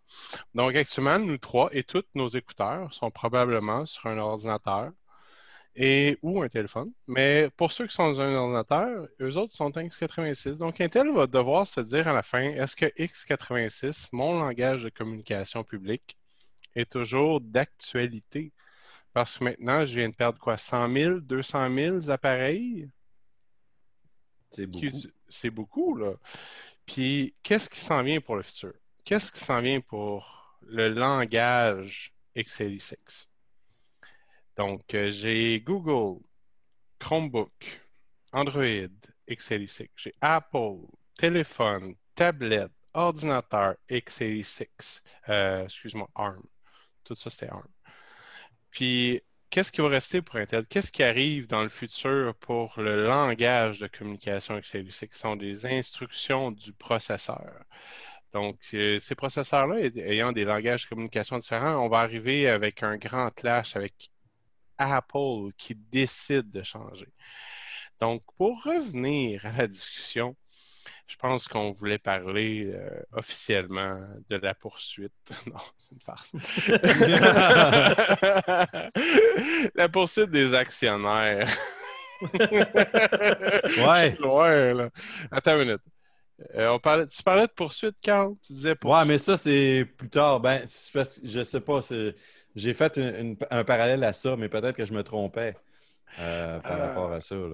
mais J'ai entendu que les actionnaires de Intel ont parti un recours collectif contre Intel parce que Intel aurait été aux affûts au cours des dernières années qu'il n'était pas en mesure d'atteindre les deadlines de notre sujet précédent.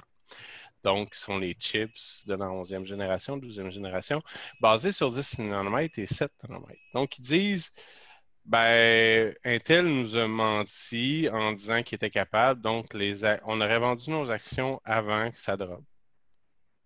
C'est Ouais. juste ça, là. C'est- Est-ce que est-ce que c'est legit d'une compagnie de dire qu'ils sont capables d'atteindre des objectifs puis de ne pas les atteindre? Est-ce que vous trouvez ça normal, vous autres? Ben, moi, je trouve pas ça normal. C'est la passe qu'ils ont faite là, c'est comme pour euh, apporter du cash au coffre, pour pouvoir euh, faire plus de recherches, j'imagine. Mais tu sais, ils ont quand même reporté la sortie du 7 nanomètres en 2023 d'un an, dans le fond, puis euh, le 10 nanomètres en 2021. Fait c'est quoi qui se passe au niveau recherche chez Intel? C'est- bizarre. Là, là, il- je comprends pas trop le planification. Je comprends pas trop. C'est sur AMD qui leur font mal avec le 7 nanomètres puis le 5 nanomètres qui s'en vient? C'est- quoi qui se passe? Parce qu'il ne faut pas oublier, Intel ne font pas juste des, des processeurs. Ils sont dans bien d'autres affaires aussi. Ben oui, ben oui. Tu sais, t'as- quoi? T'as des, juste une niaiserie de même. Quand tu dis plein d'autres affaires, les quatre réseaux.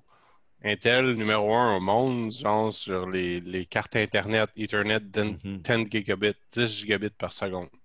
C'est Intel, par exemple. Ils font des surfaces. Ils font un paquet d'affaires. Ils sont premiers dans plein de chips. Ils font des chips d'un million d'affaires. Ça, J'ai aucune idée euh, qu'est-ce qu'ils peuvent là. Andrew, qu'est-ce que tu penses? Euh, quel sera l'impact à la fin de ne Ben, pas être capable? Int- Intel, euh, je pense que l'enjeu avec les actionnaires qu'il y a eu, c'est que peut-être qu'Intel euh, ont été peut-être un peu gourmands euh, quand ils sont arrivés à cette étape-là. Parce qu'il faut savoir que dans la période où Intel travaillait sur du 10 nanomètres, ils ont sorti également le Optane. Ils ont sorti plein d'autres affaires de leur laboratoire de Research and Development. Euh, ils sont lancés aussi sur certains GPU. Tu sais, genre, commencé à faire les recherches là-dessus. Euh, moi, je pense qu'ils ont, quand ils se sont adressés à leurs actionnaires, ils n'ont peut-être pas mis l'emphase sur les bonnes affaires. Ouais. Euh, comme qui a été mentionné, euh, le 14 nanomètres d'Intel performe quand même super bien, même si AMD est à 17 nanomètres. Euh, fait que, je pense que la, la performance des produits d'Intel n'est pas remise en question pantoute, puis c'est pas ça que les gestionnaires ont. Puis je pense juste qu'il y a peut-être eu de la mauvaise investissement. ben, mauvaise.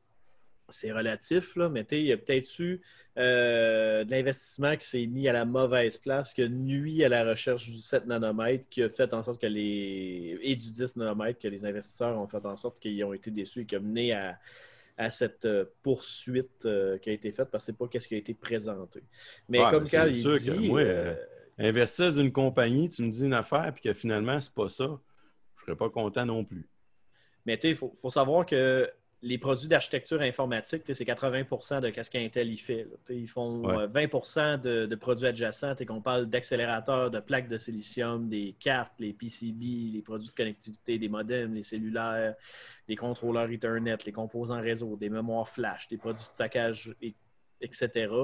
Puis après ça, euh, puis le 80% là, c'est les microprocesseurs, les cartes mères et compagnie. là, donc, euh, l'impression que j'ai, c'est qu'ils ont, ils ont fait beaucoup de recherches dans le 20% qui est le produit adjacent.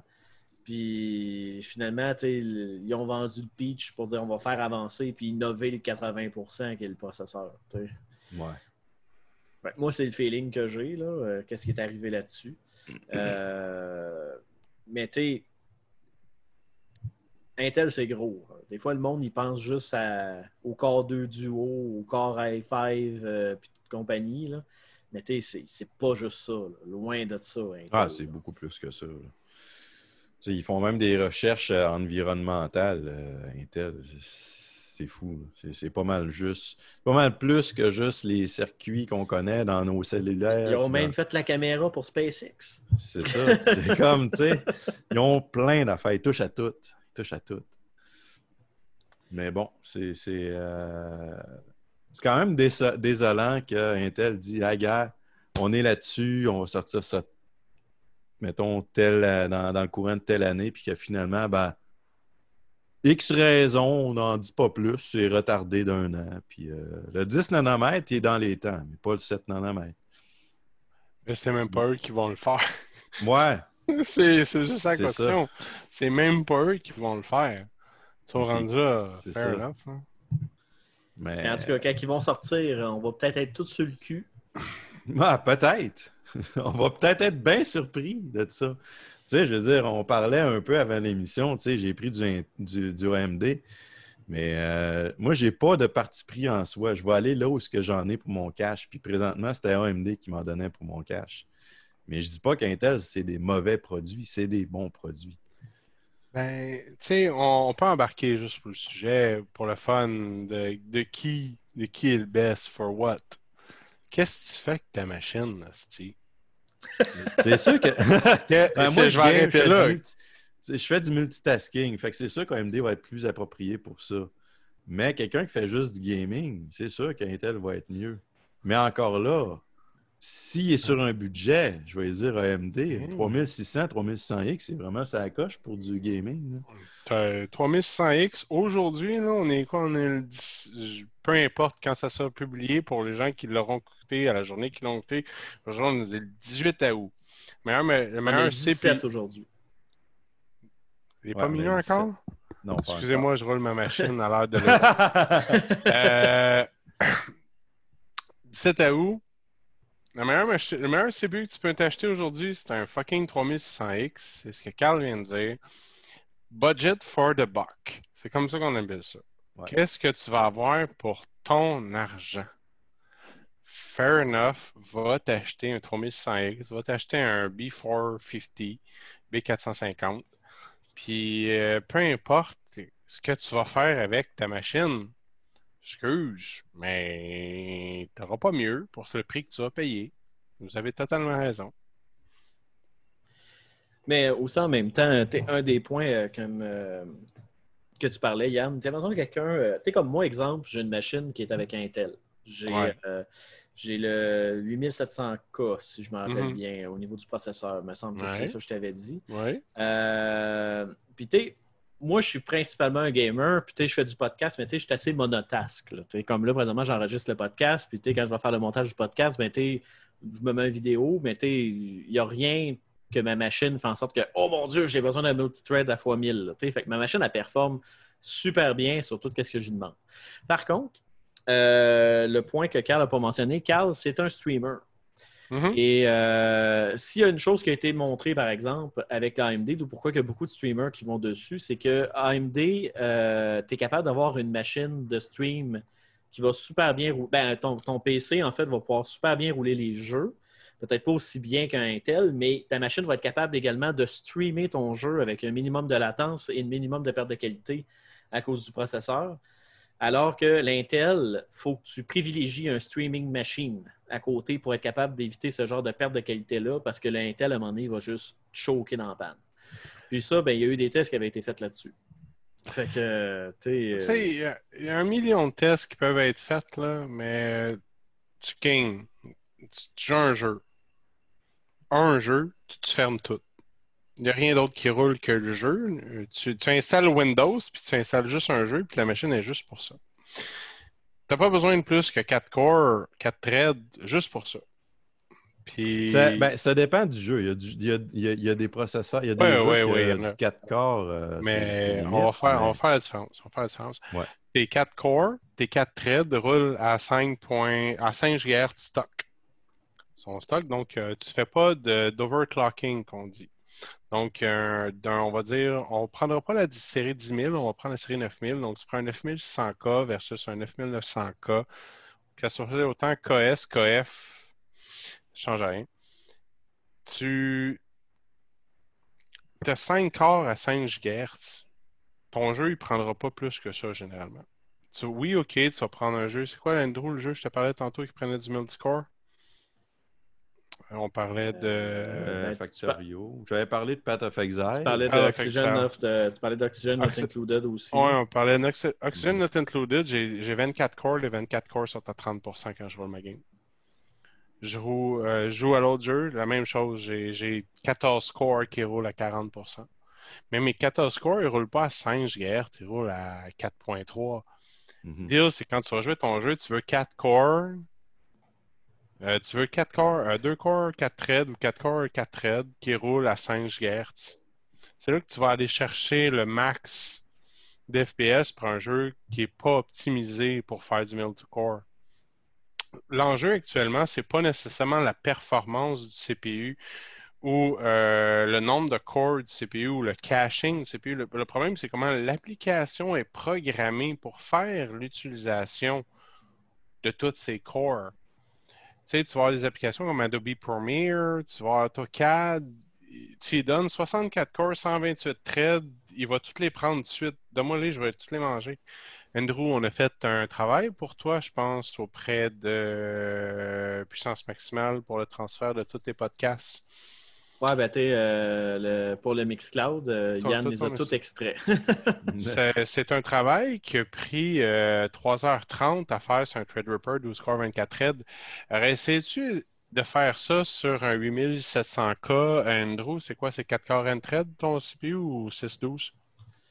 Euh, c'est un 6-12, me semble. Je pense que c'est me 612 semble que aussi. 8700, ouais. So, dans la mesure actuelle, euh, tu n'as pas de classe. Là. Dépendant ce que tu fais actuellement, ton 8700K n'est pas de compétition avec mon 2920 euh, Second Generation de Threadripper. Mais si je joue à genre Counter-Strike, on à Counter-Strike, on ne met pas de jeu fancy. Là. Je veux frame per second, delay per second, time rate per second. Ton CPU me bat, genre de euh, Jérusalem, là, où tu voudras. Là. J'ai même pas de compétition de mettre mon CPU contre ton 8600K. Même si mon CPU, mon 2920, ça ressemble le tien. Donc, ça dépend. Il faut prendre en considération de qu'est-ce que tu vas faire avec ta machine. Donc, tu t'appelles Andrew, tu games, puis tu streams, puis tu si, mais tu vas peut-être vouloir 6 corps, 12 threads. Tu games, tu fais juste gamer, mais tu fais rien d'autre. Tu veux le meilleur FPS au monde, mais tu vas t'acheter un 9600K, puis tu l'overclock, puis tu vas t'acheter un bon euh, air cooler. C'est, faut vraiment voir ce que tu as envie de faire. Tu sais, euh, tu me parlais de ton ami euh, Vincent, je pense, Andrew. Shout out to Vincent. Il fait, il fait du montage graphique. C'est Kevin. C'est Kevin. Ouais, je, me cherchais c'est qui tu parlais, mais c'est Kevin. Shout out Kevin. Kevin, Kevin, j'ai monté un bill. 2300 pièces. Il y a quoi? 24 corps, 48 threads. C'est ça que tu fais. C'est ça que tu veux faire avec. Je vais aller t'en chercher il un. utilise tout d'Adobe. Il utilise euh, tout le- Il a besoin de corps, il a besoin de thread. Je vais aller te chercher un fucking. Excusez-moi tout le monde. 39,60. C'est budget. T'as tout ce qu'il te faut. T'as pas besoin de rien d'autre, là. Ta carte vidéo, tu, tu, achètes. 39,50? 39,60? Non, non, c'est Threadripper. Ah, 39,60. Threadripper, ok, ok, ouais, excuse. 3960. Tu as tes PCI Lane si tu veux mettre un multi-GPU puis que tu as besoin de 2, 3, 4, 4 graphiques. Autant des NVIDIA que des Quadro, que des AMD Instinct, tu vas chercher tout ce que tu as besoin. Donc, tu détermines selon ton utilisation ce que tu as besoin. Donc, AMD, oui, je vais prendre du multi-threaded workload. C'est the best in the game. Donc, tu veux faire, Carl, tu me dis que tu es allé chercher un, un 3900X, c'est ça? Ouais, c'est ça. 3500X, arrête, le gros. Je, je peux gamer, enregistrer, streamer, être sur Discord, avoir 394 vidéos sur YouTube qui jouent en même temps. Puis, euh, shout Il out to branchera Ben. même pas. Il branchera pas? Il branchera même pas. Mais ton FPS dans ton jeu, il va être 100 ou il va être 121? Euh, je- ça dépend des jeux, mais je suis tout le temps entre le 100 et 140 à peu près. Ouais, la joke était juste sur le point où que tu vas être sur un Intel 9900K, tu vas être à 121, pendant que sur le 3900X, tu vas être à 100. Ouais, mais tu feras pas autant d'affaires que le 3900X en même temps que jouer, par contre. Ah ah! You got the point. C'est ça qui est important à retenir. Il sera pas aussi vite, mais tu vas en faire plus en même temps. Quel C'est tu ça. veux. C'est qu'est-ce que tu as besoin? C'est ça qui est important à retenir. C'est juste ça. Et Carl, Donc- il faut qu'il lise ses nouvelles en même temps qu'il game. C'est important. ouais, mais tu sais, euh, moi je me trade pour chaque. mais, mais non, c'est ça. Moi, je suis allé avec cette machine. Puis à la base, la carte, euh, moi, j'ai la, la, la, la carte mère que j'ai. J'ai euh, Aorus euh, X570, un Mhm. master. Puis euh, à la base, je voulais acheter. J'ai dit, bon, je vais acheter la 3900X. Puis après ça, je vais. Ah, c'est peut-être overkill pas mal pour ce que j'ai à faire. Je vais prendre le 3700X. Mais là, j'avais un bundle deal chez Computer Canada pour la carte mère que je voulais avec le 3900X pour 30$ piastres de plus. J'ai comme, ah, fuck it, je vais acheter ça, tu sais, je vais avoir la paix pour euh, 10 ans. Eh ben, c'est la même chose. Moi, j'avais euh, le 2920 avec une euh, Asus X399 slash e-gaming.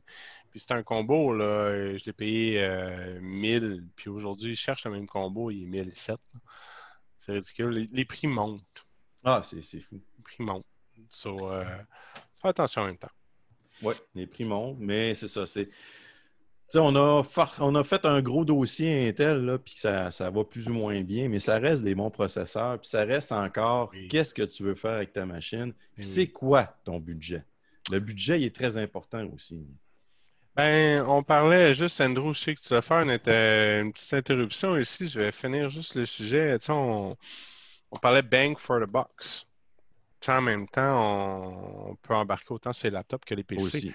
Ça, c'est fou. C'est- là. c'est- tu sais, on dit bang for the buck mainstream, on dit un 3600X. Bang for the buck, ta grand-mère va te chercher un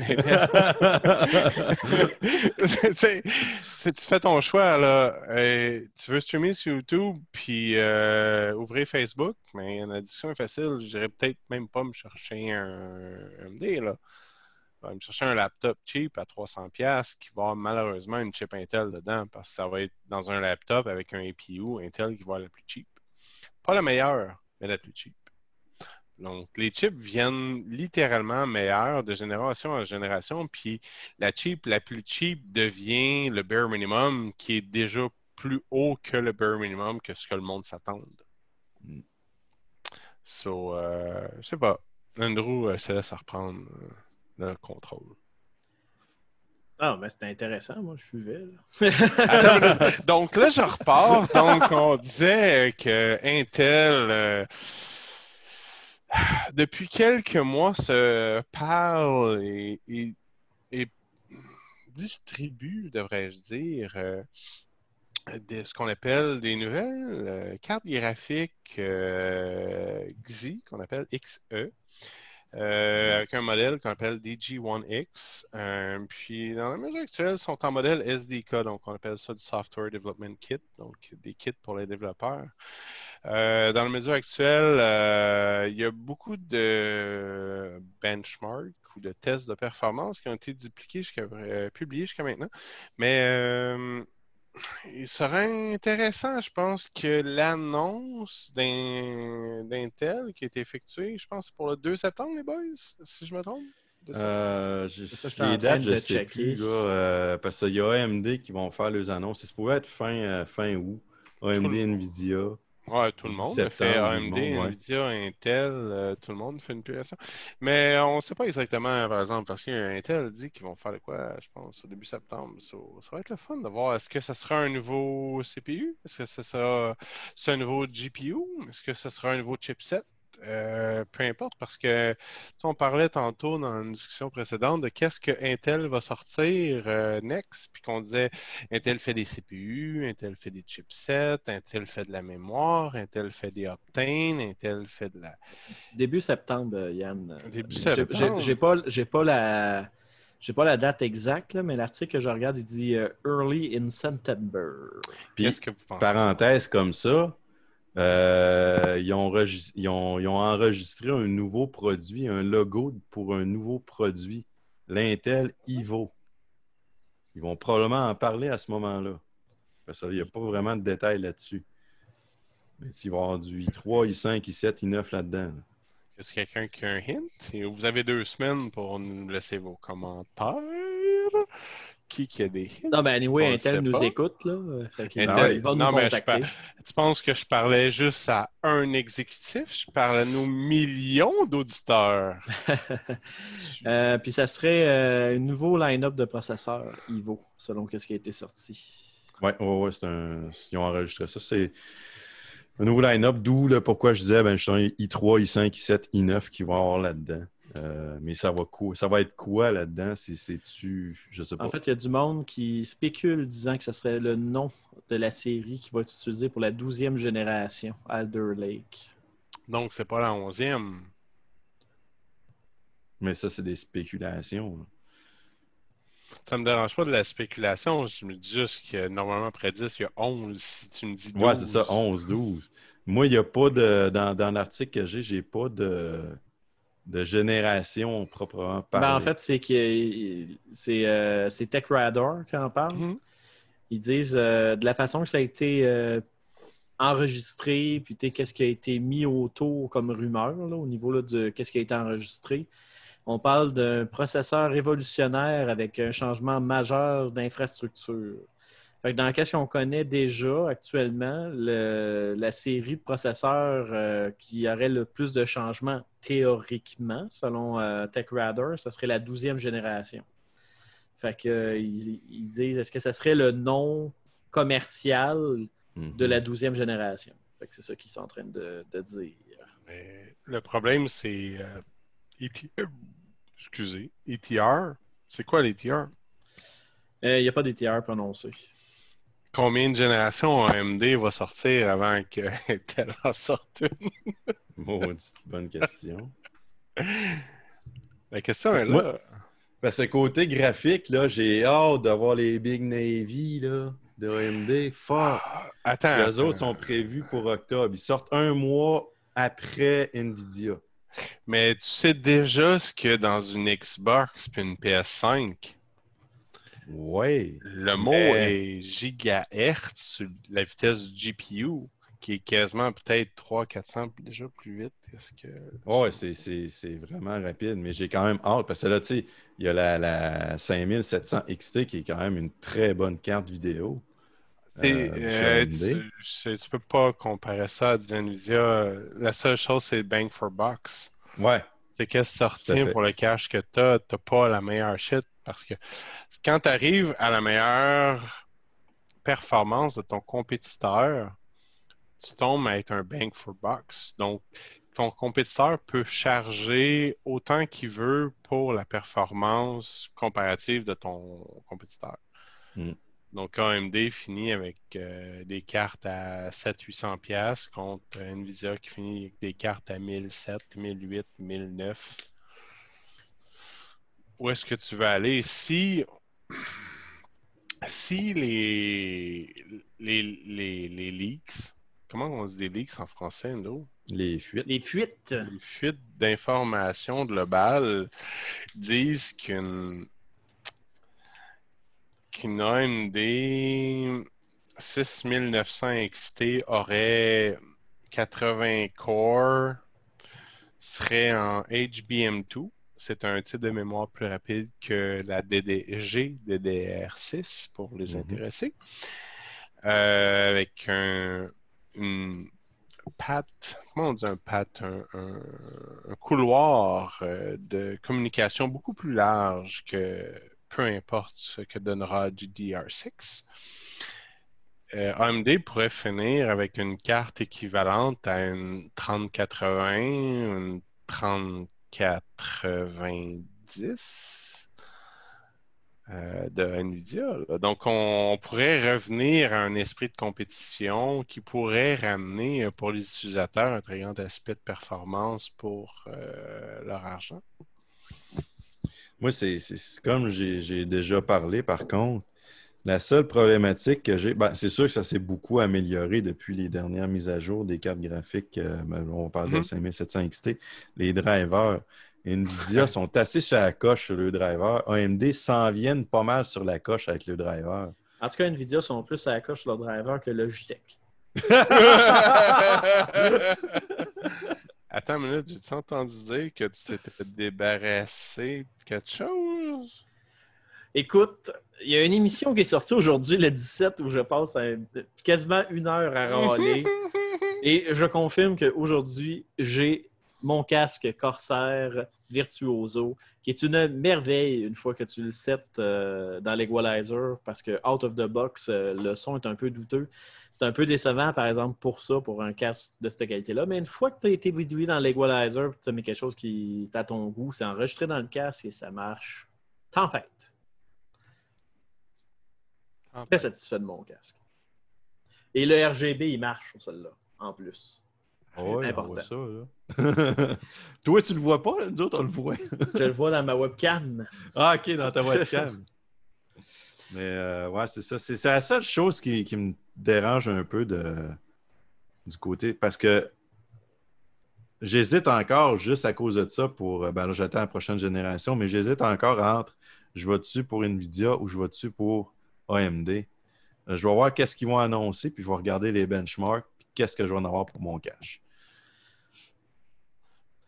Sinon, messieurs, euh, c'est pas que je trouve pas ça intéressant, mais euh, ça fait quand même une pas pire longue émission. Est-ce que rapidement, on a d'autres points qu'on veut rajouter sur le dossier Intel? Parce que je pense qu'on va avoir d'autres sujets de conversation euh, à, à conserver pour peut-être une autre émission ou un anneau ou quoi que ce soit, puisqu'on Ouais. en a beaucoup à parler. Moi, je pense qu'on a fait pas mal le tour du côté Intel. Euh, la seule affaire vraiment à, à faire, c'est attendre. Attendre ce qu'ils vont sortir, attendre ce qu'ils vont annoncer, quand est-ce qu'ils vont le sortir. Parce que là, oui, ça va pas bien. Il y en a qui partent chez Intel. euh, il y a des poursuites. Les, les, les, les, euh, les actionnaires ne sont pas contents avec les décisions d'Intel, puis ce qui se font dire versus ce qui est la réalité. Avec raison, mais maintenant, c'est d'attendre. Qu'est-ce qui va se passer de ce côté-là? Début septembre. Ouais. Et toi, Yann, est-ce que tu as autre chose à rajouter sur le dossier? Ouais, je pense que euh, dans toutes les discussions, autant Intel, AMD, rapidement, un petit wrap-up. On a parlé un peu de GPU, on a parlé un peu de CPU. Euh, L'important à la fin, c'est de retenir qu'est-ce que tu fais avec ta machine, qu'est-ce que tu vas faire avec? Tu sais, nous, on spécule, on a du fun, on parle de la réputation des entreprises. Euh, on dit un CPU AMD. C'est quoi ta job? Ben, moi, je suis un développeur, je compile du code. Moi, je suis un, euh, gars qui fait du design, du AutoCAD. Ben, j'ai besoin de Core dans Adobe Premiere. Mais AMD. Euh, moi, je m'appelle Carl. Je joue à Counter-Strike, je suis un champion du monde. Boom, headshot. Damn. On va t'acheter un Intel, 1900K, man. Ça n'a rien d'autre. T'as un peu moins d'argent? Ben, regarde, tu vas t'acheter un 2100K. T'as encore un peu moins d'argent, man. Tu vas sur eBay, tu t'achètes un 8700K comme Andrew. Sinon, tu sais, regarde, tu veux un overall chip? Tu veux the best overall chip on the market?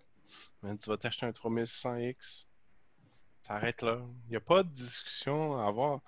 Euh, dans les. euh, en bas dans la discussion du podcast, il y aura euh, éventuellement juste quelques liens qui viendront supporter cette discussion. Puis euh, c'est euh, un personnage qui s'appelle Gamer Nexus. Tout le monde le connaît ou presque dans le domaine des TI. Gamer a fait une comparaison sur une métrique, une nouvelle métrique qui, qui s'appelle le temps de génération par frame. C'est pas nouveau, rien de nouveau. C'est juste qu'il l'a fait parce qu'il avait besoin d'expliquer aux gens comment ça fonctionne. Malheureusement, son ton est un petit peu euh, sarcastique au long de son show, mais il, explique son point. Le but, c'est de dire combien de temps ça prend à ta carte vidéo, ton CPU, de générer un frame. Pas le nombre de frames per second, parce que le frame per second, c'est une moyenne. Dire, c'est étape, image par image, combien de temps ça prend générer l'image. Puis entre Intel et AMD, il fait une constance sur combien de temps ça prend. Puis je pense que ceci est une bonne métrique pour expliquer aux gens le, le concept de performance au niveau de leurs équipements informatiques. Ça fait plaisir, Andrew. Tu m'enverras tout ça. On mettra ça dans euh, les commentaires du présent podcast. Et dans la description du podcast euh, sur la page de Balado Québec, bien sûr. Parce que c'est les liens que tu as envoyés dans, le- dans notre chat. euh, Hey, hey, Euh, il, il faut pas qu'ils savent ça, là. Il faut pas qu'ils Faut savent pas, ça. faut, là. pas, faut pas que tu sortes les secrets d'arrière-scène, non, non. Hey, ma page MySpace, là, c'est privé, OK? Ah, ok, ok, ok. non, parce que c'est ceux-là que tu parles. Je les ai mis en, En favori. Je vais y regarder plus tard. J'ai pas mis MySpace ça public. c'est ça? Cette page a été supprimée. Donc, euh, sur ça, euh, messieurs, on va aller en courte transition. On va aller sur le mot de la fin pour clore euh, ce podcast de qualité. Euh, merci encore de votre collaboration sur ce gros dossier rempli de stock qu'on répétera peut-être sur d'autres sujets. J'ai trouvé ça fort agréable, messieurs, de faire ça avec vous. Donc, euh, Parler du nouveau CPU de Xiaoxin, donc qui est une compagnie. Non. Ouais, c'est vrai. C'est- euh, un autre compétition. Mais en fait, il y a- il y, a ça. Il me semble qu'il y en avait un, il y en avait deux autres. Il y en avait je faisais le mot de la fin, là. Pendant pas un autre sujet. J'ai pas Eh, coupé ok. l'enregistrement. Bon, Merci à tous. Je vous souhaite une bonne journée. merci. Donc, on revient après la transition pour le mot de la fin. Pikachu, attaque éclair, maintenant C'était Aurélien, la voix de Ash dans Pokémon, et vous écoutez Puissance Maximale. Et oui, de retour après cette courte transition. Pour le mot de la fin, grosse émission cette semaine. Puis en plus, imaginez-vous donc, il y a d'autres affaires qui s'enregistrent le 18. Donc, il va y avoir un gros nano cette semaine. Puis là, en plus, demain, le 18, puis là, vous allez nous écouter le 18, fait que c'est encore plus drôle. Mais il y a le nano de la semaine passée qui sort. Fait que là, en plus, vous allez avoir deux affaires qu'à écouter. Ah, c'est pris qu'on n'est pas correct avec vous autres. Mais bref, tout ça On pour dire. garoche ça cette semaine. Ben oui, on te bourre, ben comme faut. on peut plus prendre une semaine de break. euh, L'engrenage jam, après ça, la- c'est comme une machine à là, sais, qui jam. là, Ça fait un gros moton. C'est ça. Donc, Bon. tu as dit que tu allais m'inviter à tous les épisodes pendant les deux prochaines semaines. Ben, c'était dispo, tu viens, Yann. La porte est toujours ouverte. Euh, ouvre-la pas trop grande parce que je, je partirai plus. Hein. Tu, tu m'amèneras de la bière chez nous en même temps. Euh, Mais bref. Non, je t'ai livré par Uber. Par Uber. À part en vélo, c'est un peu rough. Mais euh, tout ça pour dire, euh, je vais remercier comme d'habitude mes collaborateurs. Donc, euh, merci beaucoup, euh, Carl, pour ta présence assidue à toutes les semaines d'enregistrement pour des nouvelles. Euh. Dis-moi, Carl, à quel endroit on peut te retrouver sur les réseaux sociaux? Euh, Facebook, euh, page Facebook de La Game, sur lagame.ca. Vous pouvez me contacter justement sur la page Facebook. On- je vais répondre dans un, délai raisonnable. Et euh, sur lagame.ca, il y a une petite section Nous rejoindre. Vous écrivez vos informations, courriel, machin, vos noms, puis tout ce que vous voulez. Ça peut être des suggestions de nouvelles que vous voulez qu'on jase. Ça peut être des questions par rapport à un sujet qu'on a parlé. Ou euh, des suggestions justement comme de couverture X d'un jeu que ça a passé sous les radars, puis euh, vous voulez qu'on en parle, des choses comme ça. Et euh, c'est quand la, première, la prochaine fois que tu streams, Monsieur Carl? Je voulais pas en parler, mais là, t'en parles, c'est correct. Vous pouvez aussi, ça, non, mais c'est... tu peux faire du shameless plug, je te l'ai dit. T'as le Ok, droit. ok. Parce que le monde, ils vont t'écouter sur stream, puis après ça, tu Ben dis ouais. Ah, ben, je collabore dans Puissance Maximale. Voyons, je Ben suis ouais. gagnant, moi. Ah, c'est ça. C'est un win-win. C'est un Ben, win-win, c'est- vrai. Euh, Atomic Turtle sur Twitch, AT0, euh, M-I-C-T-U-R-T-L-E. euh, sur Twitch. Euh, je stream demain, euh, un peu, aujourd'hui, non, mercredi, 19h30. Donc, mercredi le 19? Oui. À 19h30, ouais. Mercredi 19, 19h30. Euh, sinon, il y a la page Facebook aussi. Là, vous pouvez me rejoindre, euh, me contacter là. là. Euh, toutes les, les nouvelles que je fais, dans le fond, quand je vais streamer, sont là-dessus. Fait que si vous voulez voir un build euh, insane à Path of Exile, c'est là que ça se passe. Et, ouais, il est quand même ça coche. J'en ai vu des pires, mais il, il est pas pire. Imagine-toi donc, Yann, que le personnage de Carl a un point de vie. Euh, ça me fait penser à, euh, à World of Warcraft, Back in the Days, Classic Mode, où que, il y avait un pali, un paladin, level euh, 60, tout nu, pas de gear, pas de weapon, rien, qui était capable de survivre contre les plus gros boss de l'expansion, genre. Euh, la classe était tellement overpowered que ça me fait un peu penser au bonhomme de carte. Et sinon, Euh. ben, euh, un, un merci tout particulier à M. Yann de la chronique Bière et Jeux, euh, qui est un peu euh, compliqué en période de COVID. Euh, Yann, je pense que la meilleure façon, si quelqu'un veut une suggestion de bière, c'est d'écrire à la page Facebook de Puissance Maximale et je te relais le message. Il y a toujours ma, ma page MySpace euh, qui est disponible. Euh, bien sûr qu'elle n'a pas de nom d'URL disponible. Maintenant, trouvez-le. Find it, it's there. Voulez Yann sur Google? C'est un compte que j'ai créé en 2001, donc euh, il y a sûrement quelqu'un qui va répondre, peut-être euh, notre ami Tom. Ça existe-tu encore, MySpace? Ça existe encore? Ben oui, ça a été racheté, c'est encore bon. Ah, Mais euh, sinon, toujours disponible sur Infantry, un jeu de 1999. euh, J'avais un nom qui s'appelait. je pense que c'était Podum, mais peu importe. Back in the days, you know, I'm that. Ou encore, on peut te retrouver dans WoW.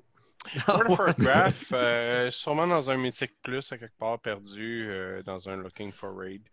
Peu importe. Je souhaite une. euh, Hein? Il est quelle heure, là? J'ai oublié.